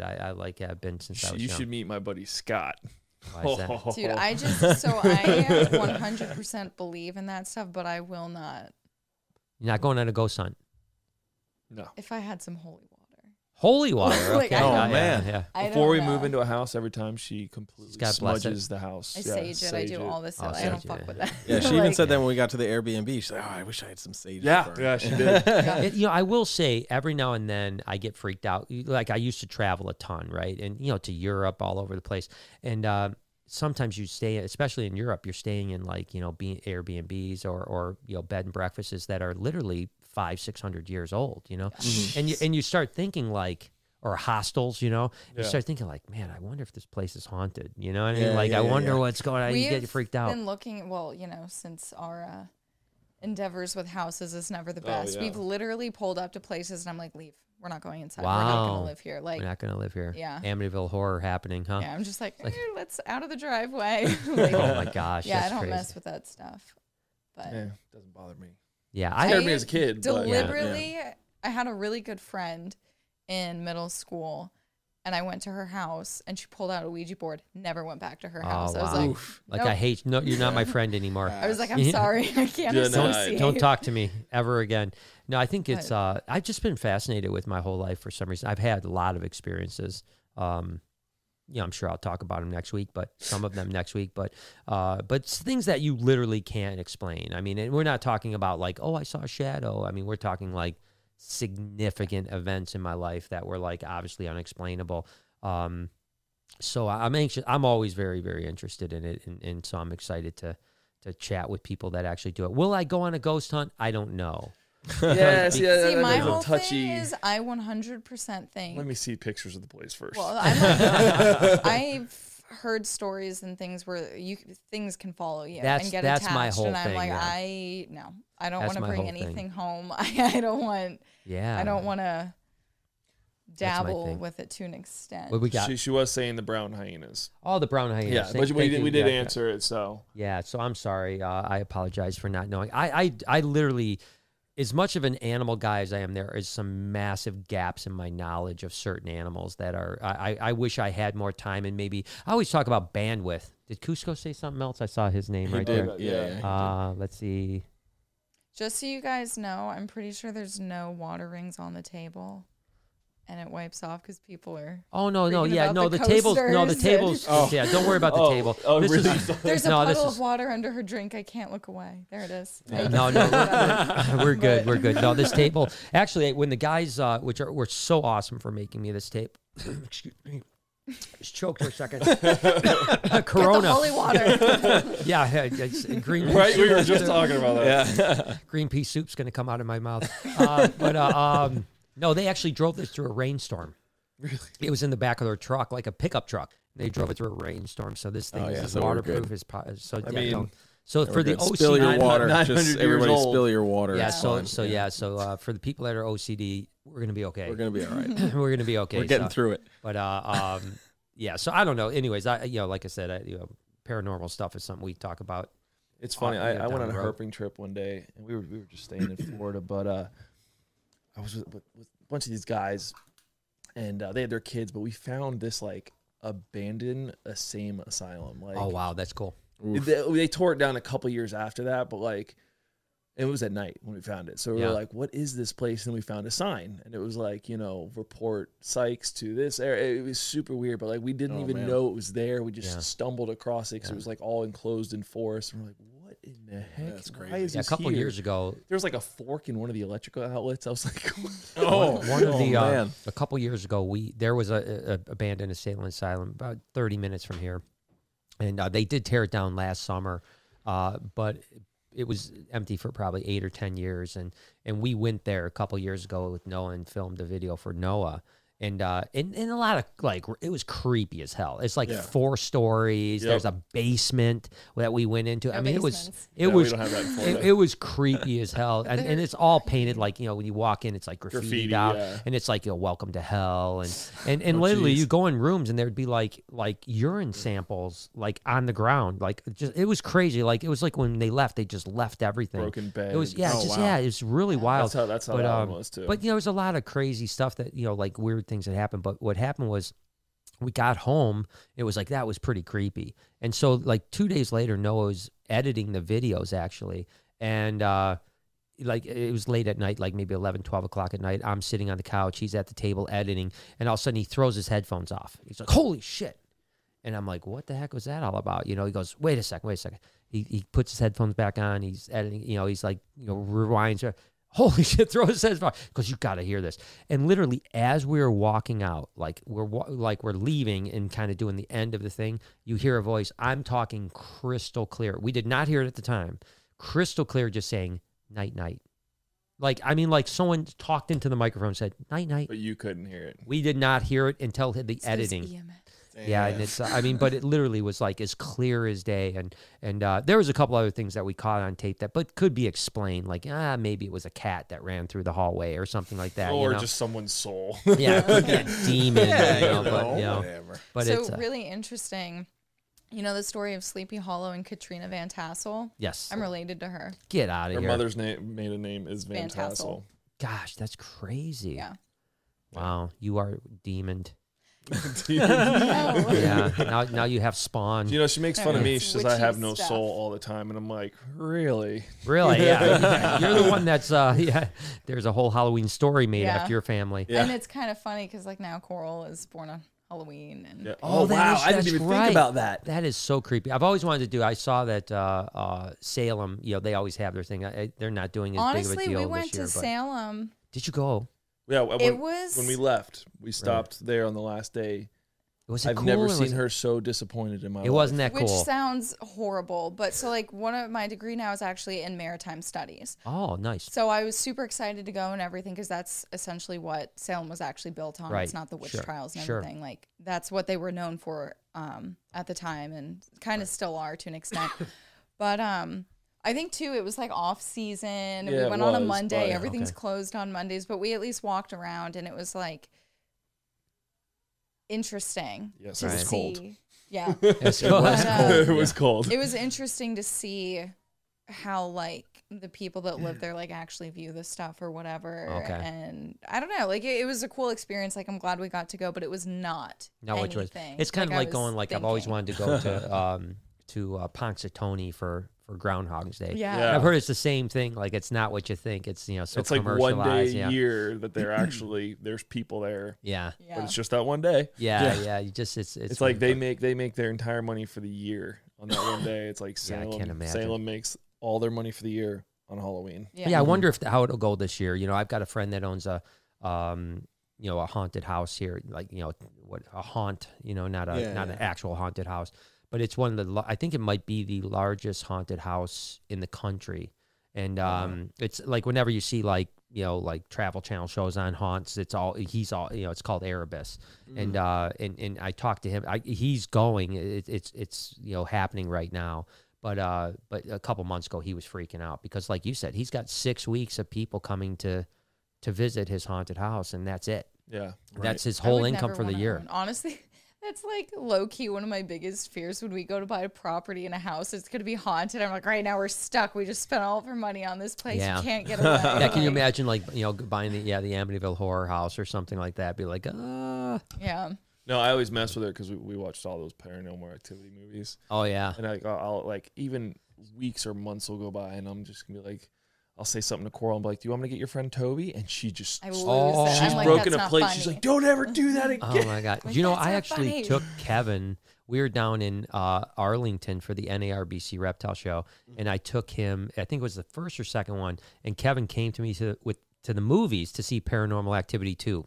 Oh, no way. Yep, he came to the movies. I can't picture Kevin in a movie theater. Yeah, it was actually pretty interesting. It's like you in a movie theater. It was interesting. He did very well because I thought it was me, him, and a couple other people. I expect to see this. I mean, that's what I'm doing right now, honestly. Well, you know, like over needing the guitar. Somebody give me, I need a shred real quick. Yeah, no, he was actually very, very calm. And you know, if you remember the Paranormal Activity movies, I mean, they're very slow in the beginning. Oh, yeah. It's like the first hour is like, okay. The last 5 minutes, you're like, yeah, like what? The last 5 minutes goes crazy. Like the first hour. 100% staged our house even after watching it. I was like, no, we can't. Oh, my God. Oh, yeah. Yeah. Oh, and then something fell off the wall like 2 weeks later. She lost it. No. Really? Like I told you, we should have watched this negativity. It fell off the wall and broke, and she freaked. We were also sleeping. Yeah, we were sleeping. Actually, no, it didn't. Excuse me, I stand corrected. So it was a little creepy because it was a light bulb. Oh, light bulb like just broke and fell like out of nowhere. No, that's you need to move immediately. Oh, we did. Yeah. But the house was on the market that night. What you need to do is go get a gallon of gasoline. Yeah. Pour that right off. Just throw a match on that place right now. Yeah. Okay, so I gotta ask. Yes. Just because you brought up a random Kevin story. What's your craziest Kevin story? Oh God. Well, I always tell people my craziest Kevin story is the day we met. You know he's never gonna see this. Oh yeah, that's true. Yeah. You know what? Mine is too. Yeah, really. That's our only Kevin story. Doesn't matter. so Kevin, this was obviously very early on in the Ball Python days. As a matter of fact, I don't know what year it was because it was the second ever Orlando show. Now Daytona, but it was Orlando at the time, and it was the second one. And we did all of them. We did the first one when it was at the Howard Johnson. Then it moved over to the Twin Towers. So this was the first time at the Twin Towers, and the Ball Python game was literally like non-existent. I mean, like, people were making fun of me for loving ball pythons, you know? And, and I remember I heard about this guy in New Hampshire that loved ball pythons, and then Tracy Barker from Vita Precocious International was the, so it's like us three were the only three people. And then you had Bob Clark had the albinos and stuff like that, but that was a whole, he wasn't a ball python guy. He was a retic guy and a berm guy at the time. And he had the only ball python project he had was, well, he had the genetic stripe, and because he had to buy the genetic stripe. When he bought the albino, they made him buy the genetic stripe as part of a package deal. Other than that, no one else in the world, I think, cared about ball pythons. And so I heard there was a guy named, do you remember a guy in South Florida named Mike Ellard from Burgundy Reptiles? It was kind of familiar. Yeah, he's been out of the business for a while, but he was like a big importer back in the day, you know, when like Herpetofauna was still going on with Tom Crutchfield. And there you go, Tom. Link in the description. We should have a scorecard. Link in the description. So I heard that Mike Ellard had brought in hypo ball pythons, the first ever hypo ball pythons. Oh, okay, yeah. You know, like they're And so just by happenstance, I had my booth was here, and Mike Ellard, like, we were back to back, so we were sharing the same space, you know, but we had 8 feet apart or whatever. And so I see Mike, and I knew Mike, you know, so I see Mike walk in, he's loading his stuff, and I was really anticipating, like, wow, man, this cool hypo ball pythons, you know, this is so cool. And so sure enough, I see him put down a 10-gallon aquarium. There's 3 hypo ball pythons and a couple other, you know, who knows what they were. Now they might have been something really cool. At the time, we just thought they were like aberrant normals. And so I'm like, I'm doing my stuff, and I'm like, I gotta go talk to Mike and find out what's up with these hypo ball pythons. And so I walk over, and there's this, you know, dude with long hair standing there looking, talking to Mike.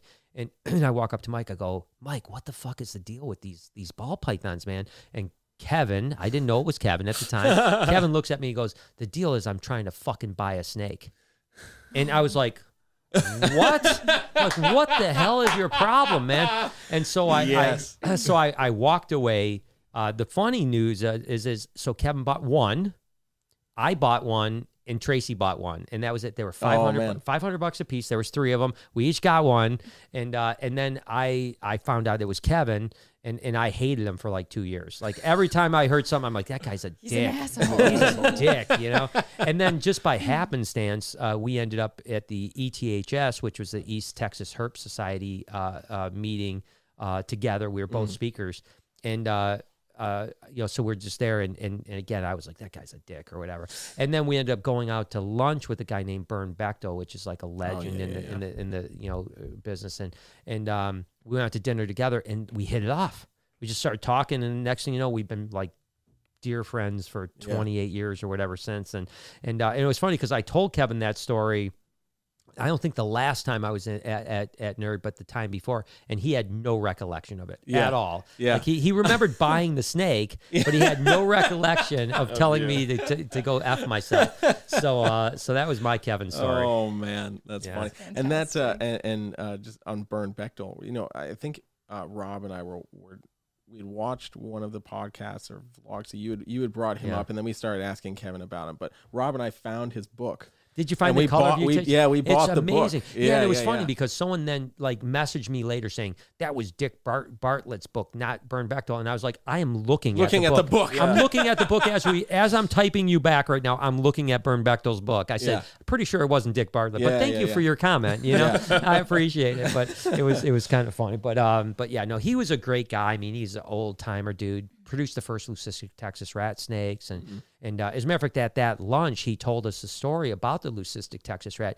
He had got a leucistic Texas rat snake from the wild back in like the 70s, like late 70s, and again, he was a dermatologist for a living, so he was an MD.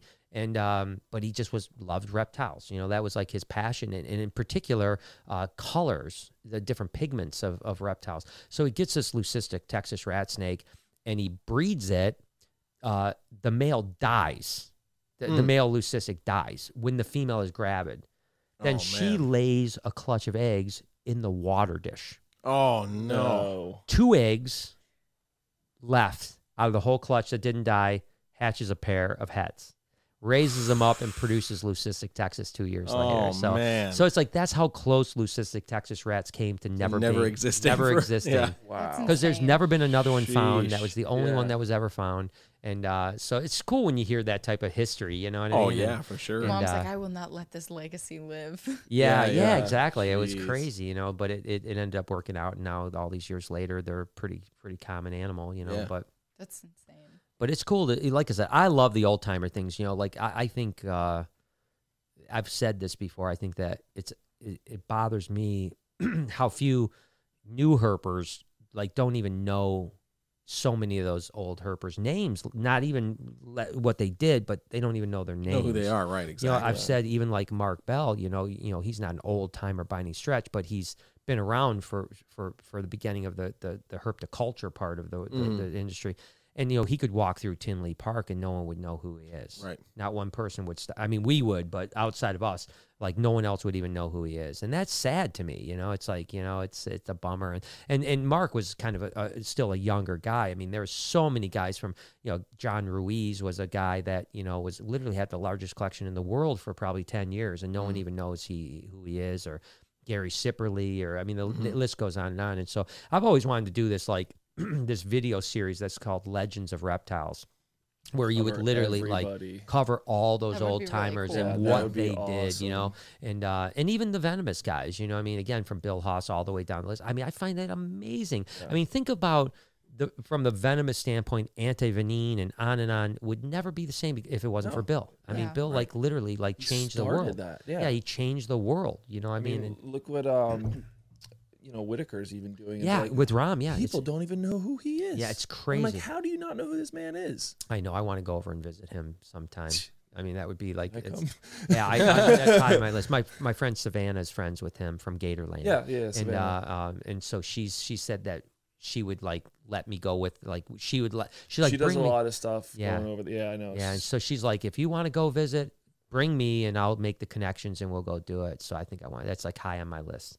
For sure. That's awesome. Yeah, but like you said, just it's crazy, you know, just to think of, you know, that people don't, you know, think of, you know, who's paved that way, you know, and and it's not because I think they don't care. I think they just have never been told. Yeah, exactly. So, you know, I would like to you know, one day I'll do that maybe, you know. Oh, I think not like I'm massive. Busy at least. Yeah, you know, true. It's, you know, in my free time. Dude, Brian just sits on his ass all day. We can try and go to where I think it's Costa Rica and catch that crocodile and take the tire off its neck. Oh yeah, I don't think anybody's done that yet. No, I know that Gerard Gallant or is it not Gerard Gallant? Is it? It's Gallant. There's been a bunch of people that said they were going to do it, but nobody's done it yet. I can't believe I remember. He was on Joe Rogan. He's a friend of mine. Forrest Gallant. Thank you. I'm so sorry. Forrest Gallant. Yeah, Forrest Gallant went there for Animal Planet. Yeah, a bunch of Australian guys. I think. Yeah, as a matter of fact, what's the guy that's like the croc wrangler in Australia? Which one? Yeah, no, he's got a show on Nat Geo.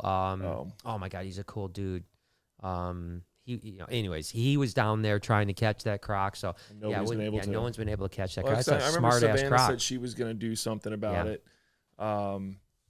Who else said they were going to try and do something about it? Everybody.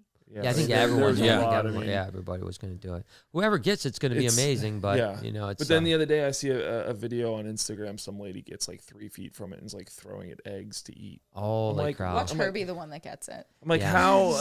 It makes no sense. Like nobody can catch this croc, but this lady's getting 3 feet from this 14 to 15 foot crocodile and feeding it eggs. You ever see Lake Placid? Yes. Like, I mean, is that the best movie ever? Yeah. Or like Betty White is like, feeding cows and shit. Betty White. I didn't even think about that. Betty White was feeding it cows. You got to get Betty White on the freaking podcast. Well, listen, she loves reptiles. She does love reptiles. And I had a great connection to Betty White. Because, by the way, there's two people in the world I want to meet. David Attenborough and Betty White. Those are the only two people that are like. I want to meet Sylvia Earle. Oh, there you go. Yeah. I mean, there's a lot of, obviously, I want to meet a ton of people, but those are like those are my two, like, and they're both in their 90s, you know? Yeah. And like, there's not a lot left, you know? Although I saw something just a couple days ago where Attenborough was on a talk show in the UK, and dude was sharp as shit, man. Oh, yeah. No way, sharp as hell. Yeah. I mean, like, he He's got to be, what, like 94 now or something like that? I mean, his brother already passed away. Yeah, like, I know. That was a bother. Yeah. Dude, so many people heard from that.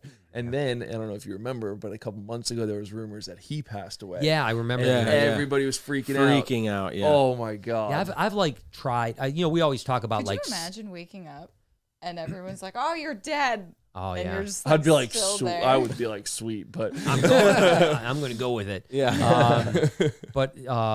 You know, they always talk about 6 degrees, right? You know, you're always 6 degrees away from somebody. And I'm probably, you know, Jay always jokes around that I'm probably 3 degrees away from everybody because I always know something. Probably true. And I haven't been able to get to Attenborough at all. And I even know people that worked on his production crew. Yeah. And I can't get them. Like, there's no way I could get to Attenborough. Like, I've tried. Oh, man. You know, I mean, because I would fly, even now, as much as you know I don't want to fly with a mask, I would fly to London tomorrow to meet Attenborough. Yeah. You know, I would fly tomorrow. But I did have a connection with Betty White because a guy named Mike Dees, who was the director of the LA Zoo for like 30 years, great individual, by the way, one of the nicest human beings on the planet. Unfortunately, he passed away about 2.5 to 3 years ago from cancer. But he was, going back to kind of the paranormal thing a little bit, he was on a show called Destination Truth, which was Josh Gates. Okay. Yeah. You know, Josh Gates now has like something unknown on Discovery, Expedition Unknown. Yeah. So, but he started on Travel Channel with Destination Truth, which is a weird, like, paranormal-y thing. Well, Mike Dees was the zoologist on that show. Mm. And so I was friends with Mike, and Mike hooked me up with Josh, a bunch of stuff with Josh. But so Mike and Betty White were great friends for like 30 years because she was such a big supporter of the LA Zoo. And she loved reptiles and stuff like that. So he had already talked with Betty about meeting with me. And he was like, yeah, she's just got to find the time because she's, you know, even in her 90s, she's got a very busy schedule. And I was like, listen, you tell Betty if she has a half hour, I will fly there and meet her. And then, unfortunately, he fell sick and he passed away. So that was my only connection to Betty. And I think by now it'd be very difficult for me to recreate another connection. You could do an entire 5-minute video. Oh my gosh! Just, I mean, like, just... Betty White needs to see this. You need to come to my facility. Send this to Betty White. You know, like, do something. You never know. I keep thinking that because I mentioned Betty White and I mentioned Attenborough quite a bit in my vlogs and when I do podcasting about how much I'm hoping one day someone will be like, because a lot of times that does happen. I mean, especially with things like I'll say something and then there'll be 10 people that are like, yeah, I can hook you up with that, or I can hook you up with this. And so one day someone's going to be like, guess what?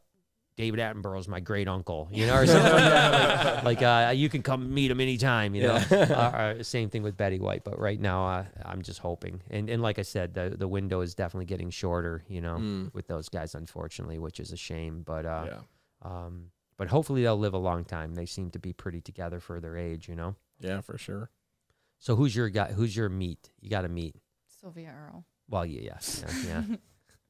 Is it my turn? Yeah, go ahead. Yeah. Do it. Crap. That's a good one. I don't know.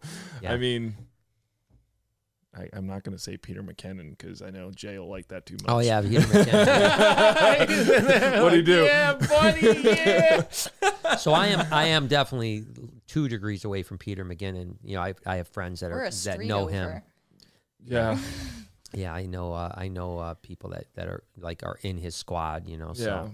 It's just a matter of time. I don't know. He's changed my life on photography and videography. Yeah. So yeah, just a super good dude, man. Yeah, he seems like a good guy and very, very dynamic.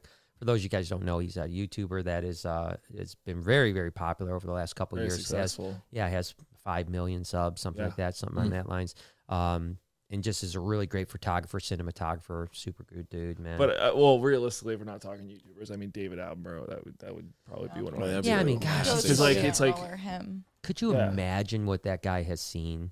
You know what I mean? Like, man, it's like, could you imagine getting him, Sylvia, Jane Goodall, like all of them, and like just at a table, just like, let's have a conversation. Yeah. Oh my god. Like, gosh. Please tell me everything. Yeah. Like I want to help. Like, I know the three of you can figure out the meaning of life. Yeah. Right. The ultimate question. Yeah. I was a big Diane Fossey fan too. You know, so it's incredible what those people did for conservation. You know what I mean? It's just insane. And that's, I mean, Attenborough alone is just, as a matter of fact, I will say that it was a little shocking to me, to be honest with you. So, I'm really good friends with Bob Irwin, who's Steve Irwin's dad. Yeah. And I was a little bit surprised. One day I was at his house, and he, Attenborough came up, and he said point blank, goes, hands down, the best animal presenter in the world ever. And I was a little surprised to hear it from him. You know, yeah. I'm like, really? Like, your son wasn't too bad either. Yeah. Like, he was okay. You know, your son was okay. Yeah. People's life goals. He still is. Yeah, still is. I mean, you know, like, I've told people I wouldn't have started YouTube if Steve didn't die. Really? Not because I wanted Steve to die, but what happened was, when I never wanted, I was like, you talked about something, like, I don't want to be in front of a camera. I was, people might be surprised to hear this. I hated being in front of a camera.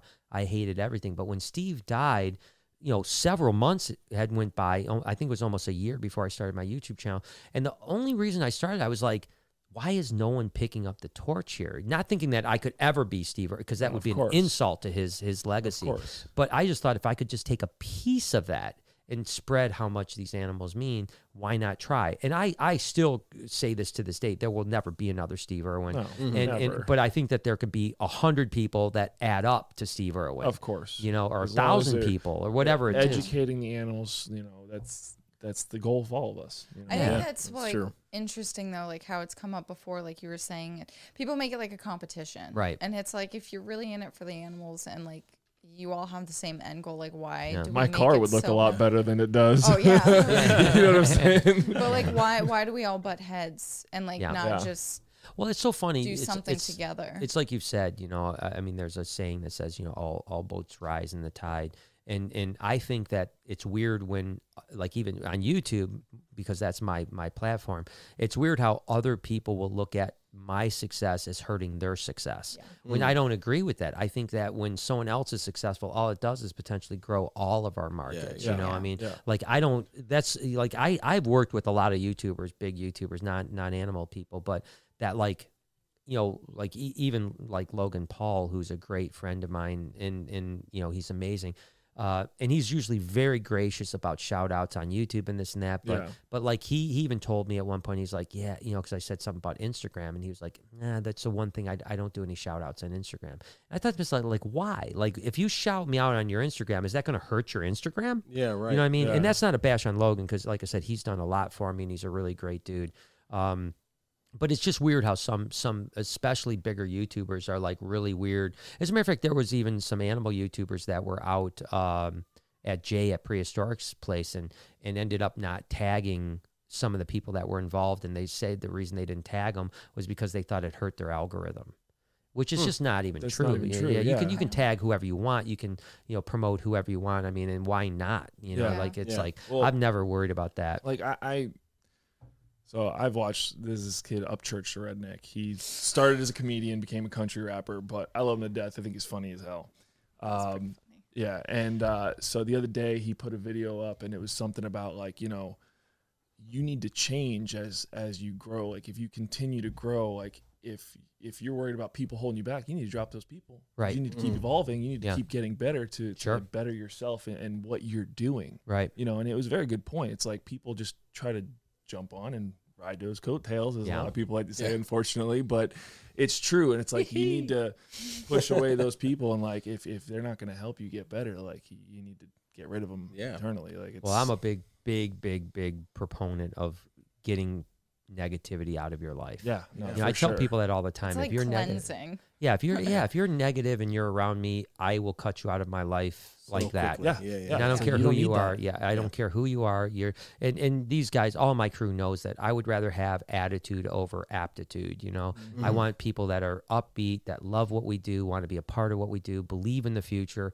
And they can learn everything afterwards. You know, I mean, it's like, you know, that's my thing. And it's, so yeah, cutting negativity out of everything is huge for me. But like I said, I also think that we as a community of animal people, we have, you know, listen, the world is not getting better for animals. You know what I mean? The environment, you know, and when you do go over to, say, Africa, you know, you really see.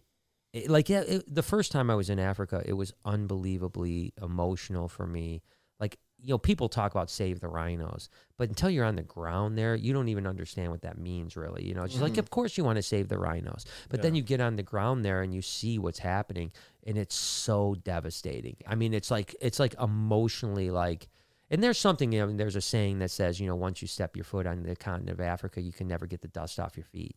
And it's really true. You know, I mean, it's a special spiritual place that, like, I've never felt more at home than when I've been in Africa. You know what I mean? I just love, love, love, love, love it. And but when you see, and we did, you know, go to a relatively fresh kill, you know, a poach, and like, I mean, I cried for a half hour. I mean, I literally broke down and cried because I mean, I saw this beautiful animal that was just murdered because of a horn. Yeah. And so, you know, so we as a, you know, I think that's where I love Steve Irwin. I think that all his detractors that talked about stuff was a shame. I thought he was an amazing person.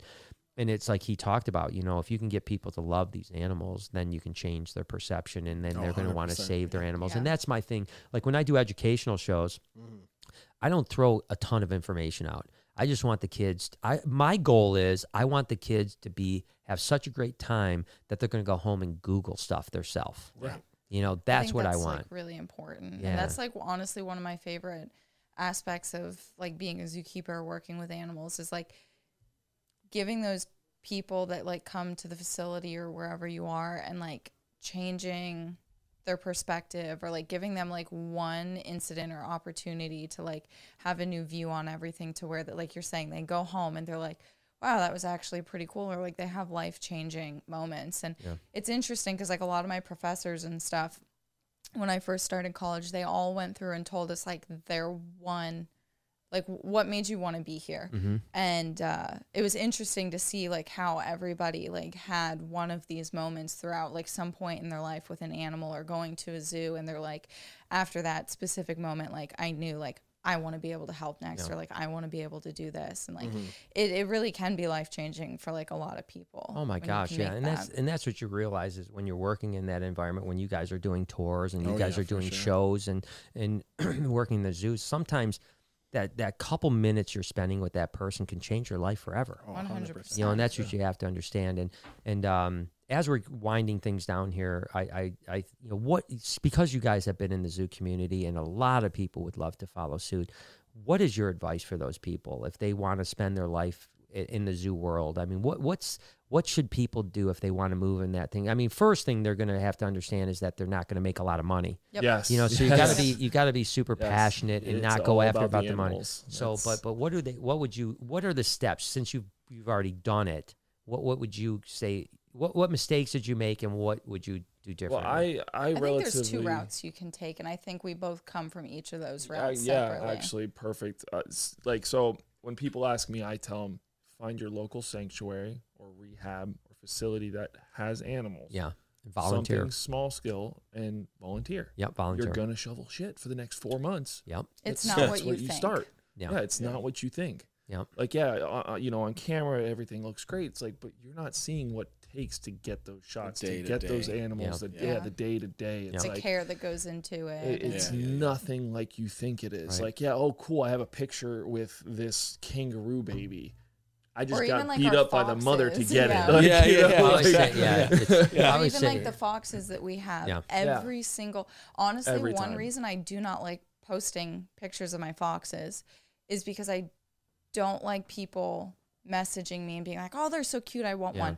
I literally tell the same person, or I'm sorry, I tell every person the same thing, and it is not what they wanted. And I'm like, listen, like, you said that earlier. They're not pets. They are not domesticated. Well, it's like I've always said, you know, in the zoo world, you know, and even in our place, it's like people are like, oh, you get to play with animals all day. No, it's like, no, we get the clean shit. Rob and I joke about that all the time. Like, I think it was about a month or so ago, like there was a flood in the rodent room. And so we had to like take care of that. We're cleaning all this nasty wet rat shit, and we're like, this is it. But we get to play with snakes all day, dude. It's great. It's gonna be great. That's it's like I was saying when we were putting up that roof in the sloth room. I'm like, oh yeah, why did I work with animals? Yeah, yeah. Like, and then we all laugh. Isn't today a great day playing with animals? Yeah, yeah. You know, but it's worth it. You know, it's it all those moments of work and hard and just stress and all the things. It's still fucking so worth it. Oh, you know what I mean? It's so worth it. I mean, how many hours have I sat in my vivarium room just staring at those tanks?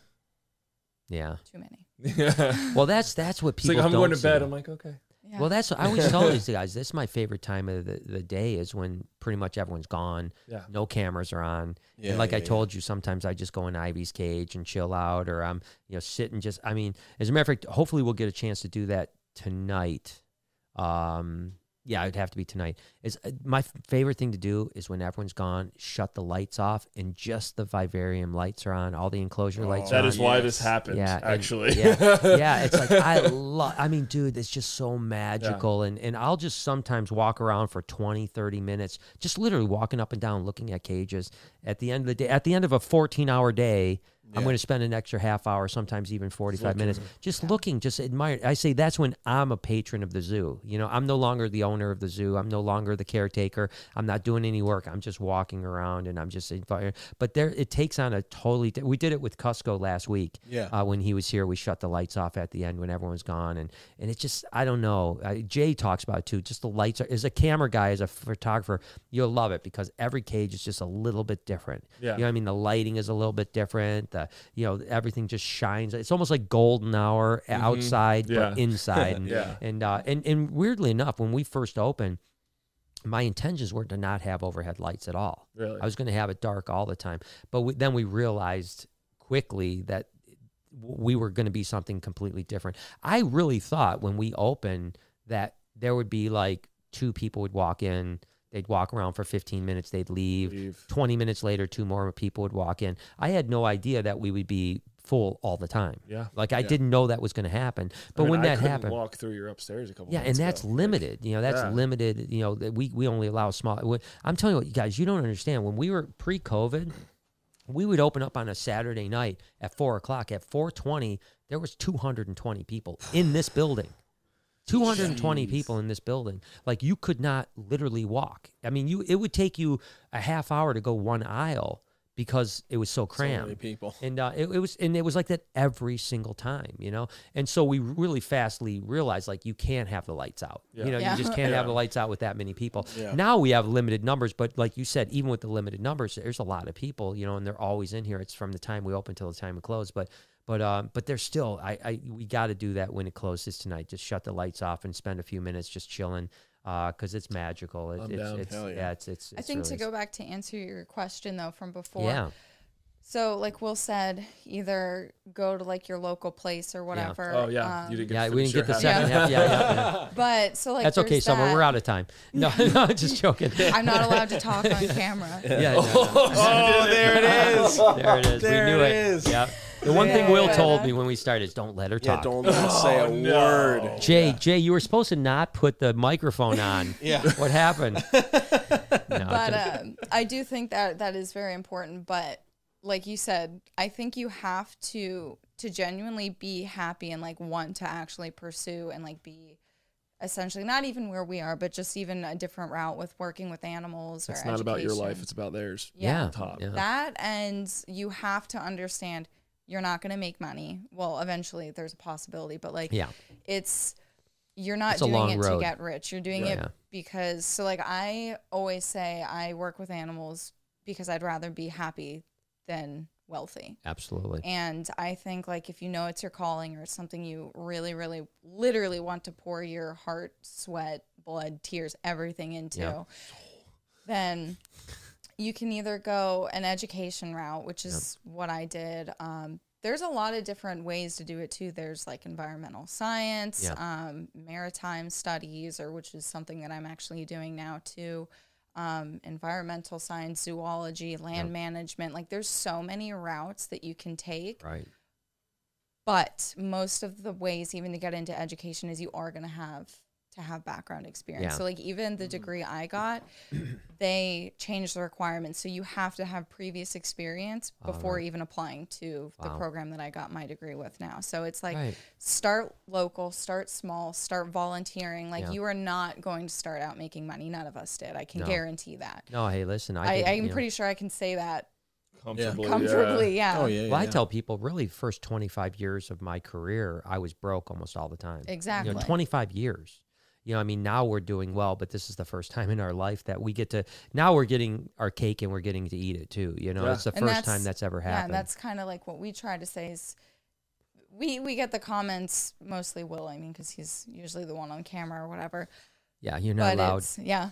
But it's this stuff like, oh, you're doing this for the views and for the money. And it's like, not really. Like, this was a hobby or a career for either of us before. And then it's like, we want to share it with people. Well, we want to make them have an experience, even if it's. But I think there's something really weird about like how people think somehow if you're doing stuff for views or money or popularity that somehow your message is lost.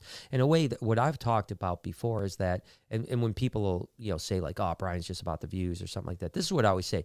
You can have the best message in the world, and if no one knows about it, what the hell does it matter? Yeah. You know, if you're not reaching people, and that doesn't mean you have to reach millions of people. If you're reaching 10 people, 5 people, that's you're still reaching people. Right, but if you want to stand on your high horse and reach nobody because you have too much, you know, oh, well, I'm too good for this, or I can't possibly clickbait somebody, or I can't. You're hurting yourself. Yeah, you're not. Your message is not getting out. And what is more rewarding than doing what you love and making great money?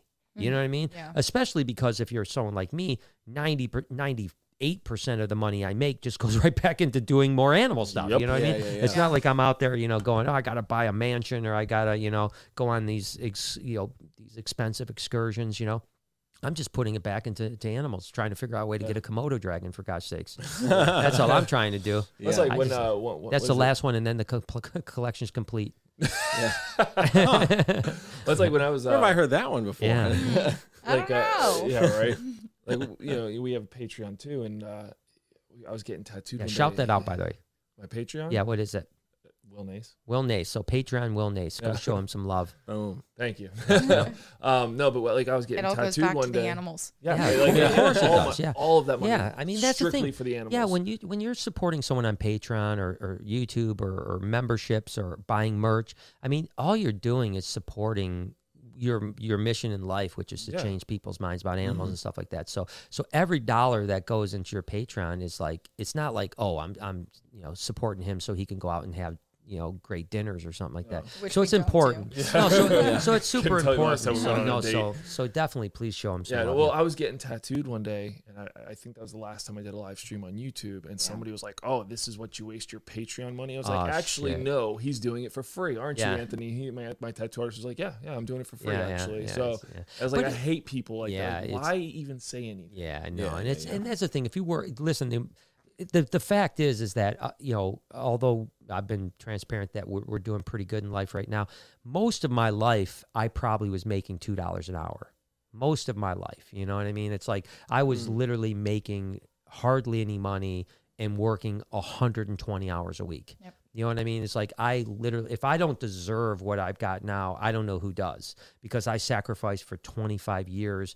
All I cared about was doing stuff that you know, animal wise. That's all. I didn't care about making, and I still, honestly, right now, if you came to me and said, Brian, you're not going to make any money in the future, but you're going to continue to be able to do it. You know, I'm in. As a matter of fact, Eugene Bissett, one of my favorite quotes anyone ever told me was, and I bet you any money if I said this to him, he'd be like, I didn't say that to you, you know, but because he probably doesn't remember, but it stuck with me. I was probably 20 years old, and he said, Brian, the fruits of our labor are our labor, you know? And that's all that mattered. You know what I mean? Like, what we get to benefit is just to keep doing what we're doing, man. Yeah, very true. And that's a great thing. And then all the other stuff is extra. Yeah. If you do make money, or you do what, then that's a bonus, man. That's just a fucking bonus. The truth is just being able to wake up and come into this place or your old place or nerd. That is what it's about. Yeah, you know, I mean, the rest is all just freaking, I mean, it's all cherry on top, you know? Yeah. I mean, like I said, I mean, YouTube, Patreon, that all goes towards my animals. I have a whole 40-hour job, separate degree that goes towards my rent, my bills, and everything like that. You know, so it's literally two jobs: go to work, come home, go to work. Go to work. Exactly. It's like we joke about it, but it's true. Yeah. No, of course it's true. And I mean, my Patreons know because like I'm very, very close with a lot of my Patreons, so it's like I do live streams when I'm like doing stuff that I shouldn't be filming, but like I'm like, you know what, you guys deserve to see this. So like, I've got to get better at it. I'll be honest, I'm a horrible Patreon guy. She runs it for me. She's the bread and butter with that. But I'm working on it. We've taken some initiative. Anthony's with us now. He's one of the guys that's kind of, we're trying to give our patrons more value than I give. It's just I'm so busy, man. It's really difficult. I wanted to see this. I just saw this one thing. Cat Smith. I'd say after for the paranormal stuff, one of the TV shows is going to do Joe Exotics. That's right. That's did you guys hear about this? Oh, yeah. So wait, what? It's Ghost Adventures on Halloween. Is that the guy? Oh, they're going to his facility. Yeah, going to do Joe's Exotics facility. The guy who always wears the black shirt. Yeah, yeah. And he has Zach Bagans. Zach Bagans. Yeah. They'll find a ghost in the fucking bathroom. I told you. It doesn't matter. They need to go to Carol Baskin's. Be like, oh, there's a ghost in this pie. Yeah. They need to go to Carol Baskin's place and check the meat grinder. I told you that's where the wolves came from, right? Yeah, came from that. Joe. Oh, okay. Joe, yeah, that's crazy. No, this other kid went to go pick up. Yeah, he went to go pick up some wolves for a buddy of mine, and I didn't even put two and two together. But he was going to Joe's to pick them up. Well, it's really crazy, right? I'm sure you guys feel exactly the same way as I did. Like we knew everyone in that documentary. You know what I mean? Like, so the only person I didn't know is Doc. Well, I mean, I know of him. I don't know him, and I don't know Carol personally. Yeah, I don't know Carol. I don't know. Yeah. I've never met Carol, but everyone else in the doc, with the exception of the guy that took over Joe's place, I don't know who he is. I don't know his, but everyone else I'd either met or I knew or I at least talked to or ran into. Mario's like family to us. Yeah, and McCarthy's. I love Mario. I mean McCarthy. We only met them 2 years ago now. Yeah, they're such good people. They are some of the nicest people. Yeah, like, but it definitely makes the doc more interesting when you know everybody, right? Oh, yeah. It's so funny because our phones were blowing up and I was like, oh my God. Like, have you seen this? Mario's on it or McCarthy. Like, I'm like, what are you guys talking about? I would just send people the picture of Mario and holding Coral. Isn't it weird how, like, if you really looked at who came across good in that doc, Mario was one of them. Yeah. And this is the guy that talked about murdering somebody. Or whatever. It's like, man, the animal world's really effed up when the guy that was a drug lord comes out on top. The most normal of all of them. Yeah, right. Scarface, and he's like, but he's just, I love the fact that he just owned it. He's like, I mean, what am I going to tell you? That I wasn't there when you chainsawed the guy. It's like, you're like, well, I guess that, and I think that's the best way to deal with those things, right? Is just own up to it. They do sensational. Like you said, though, like it is all TV. So like we know like some of the stuff or whatever. And it's like, oh my God, that was. Yeah, when I was watching it, I was just like, that's bullshit. Well, this is what I've said. This is what I've said. They filmed for years for that doc. They could have made that look anything they wanted. Oh, yeah. 6 years ago. Yeah.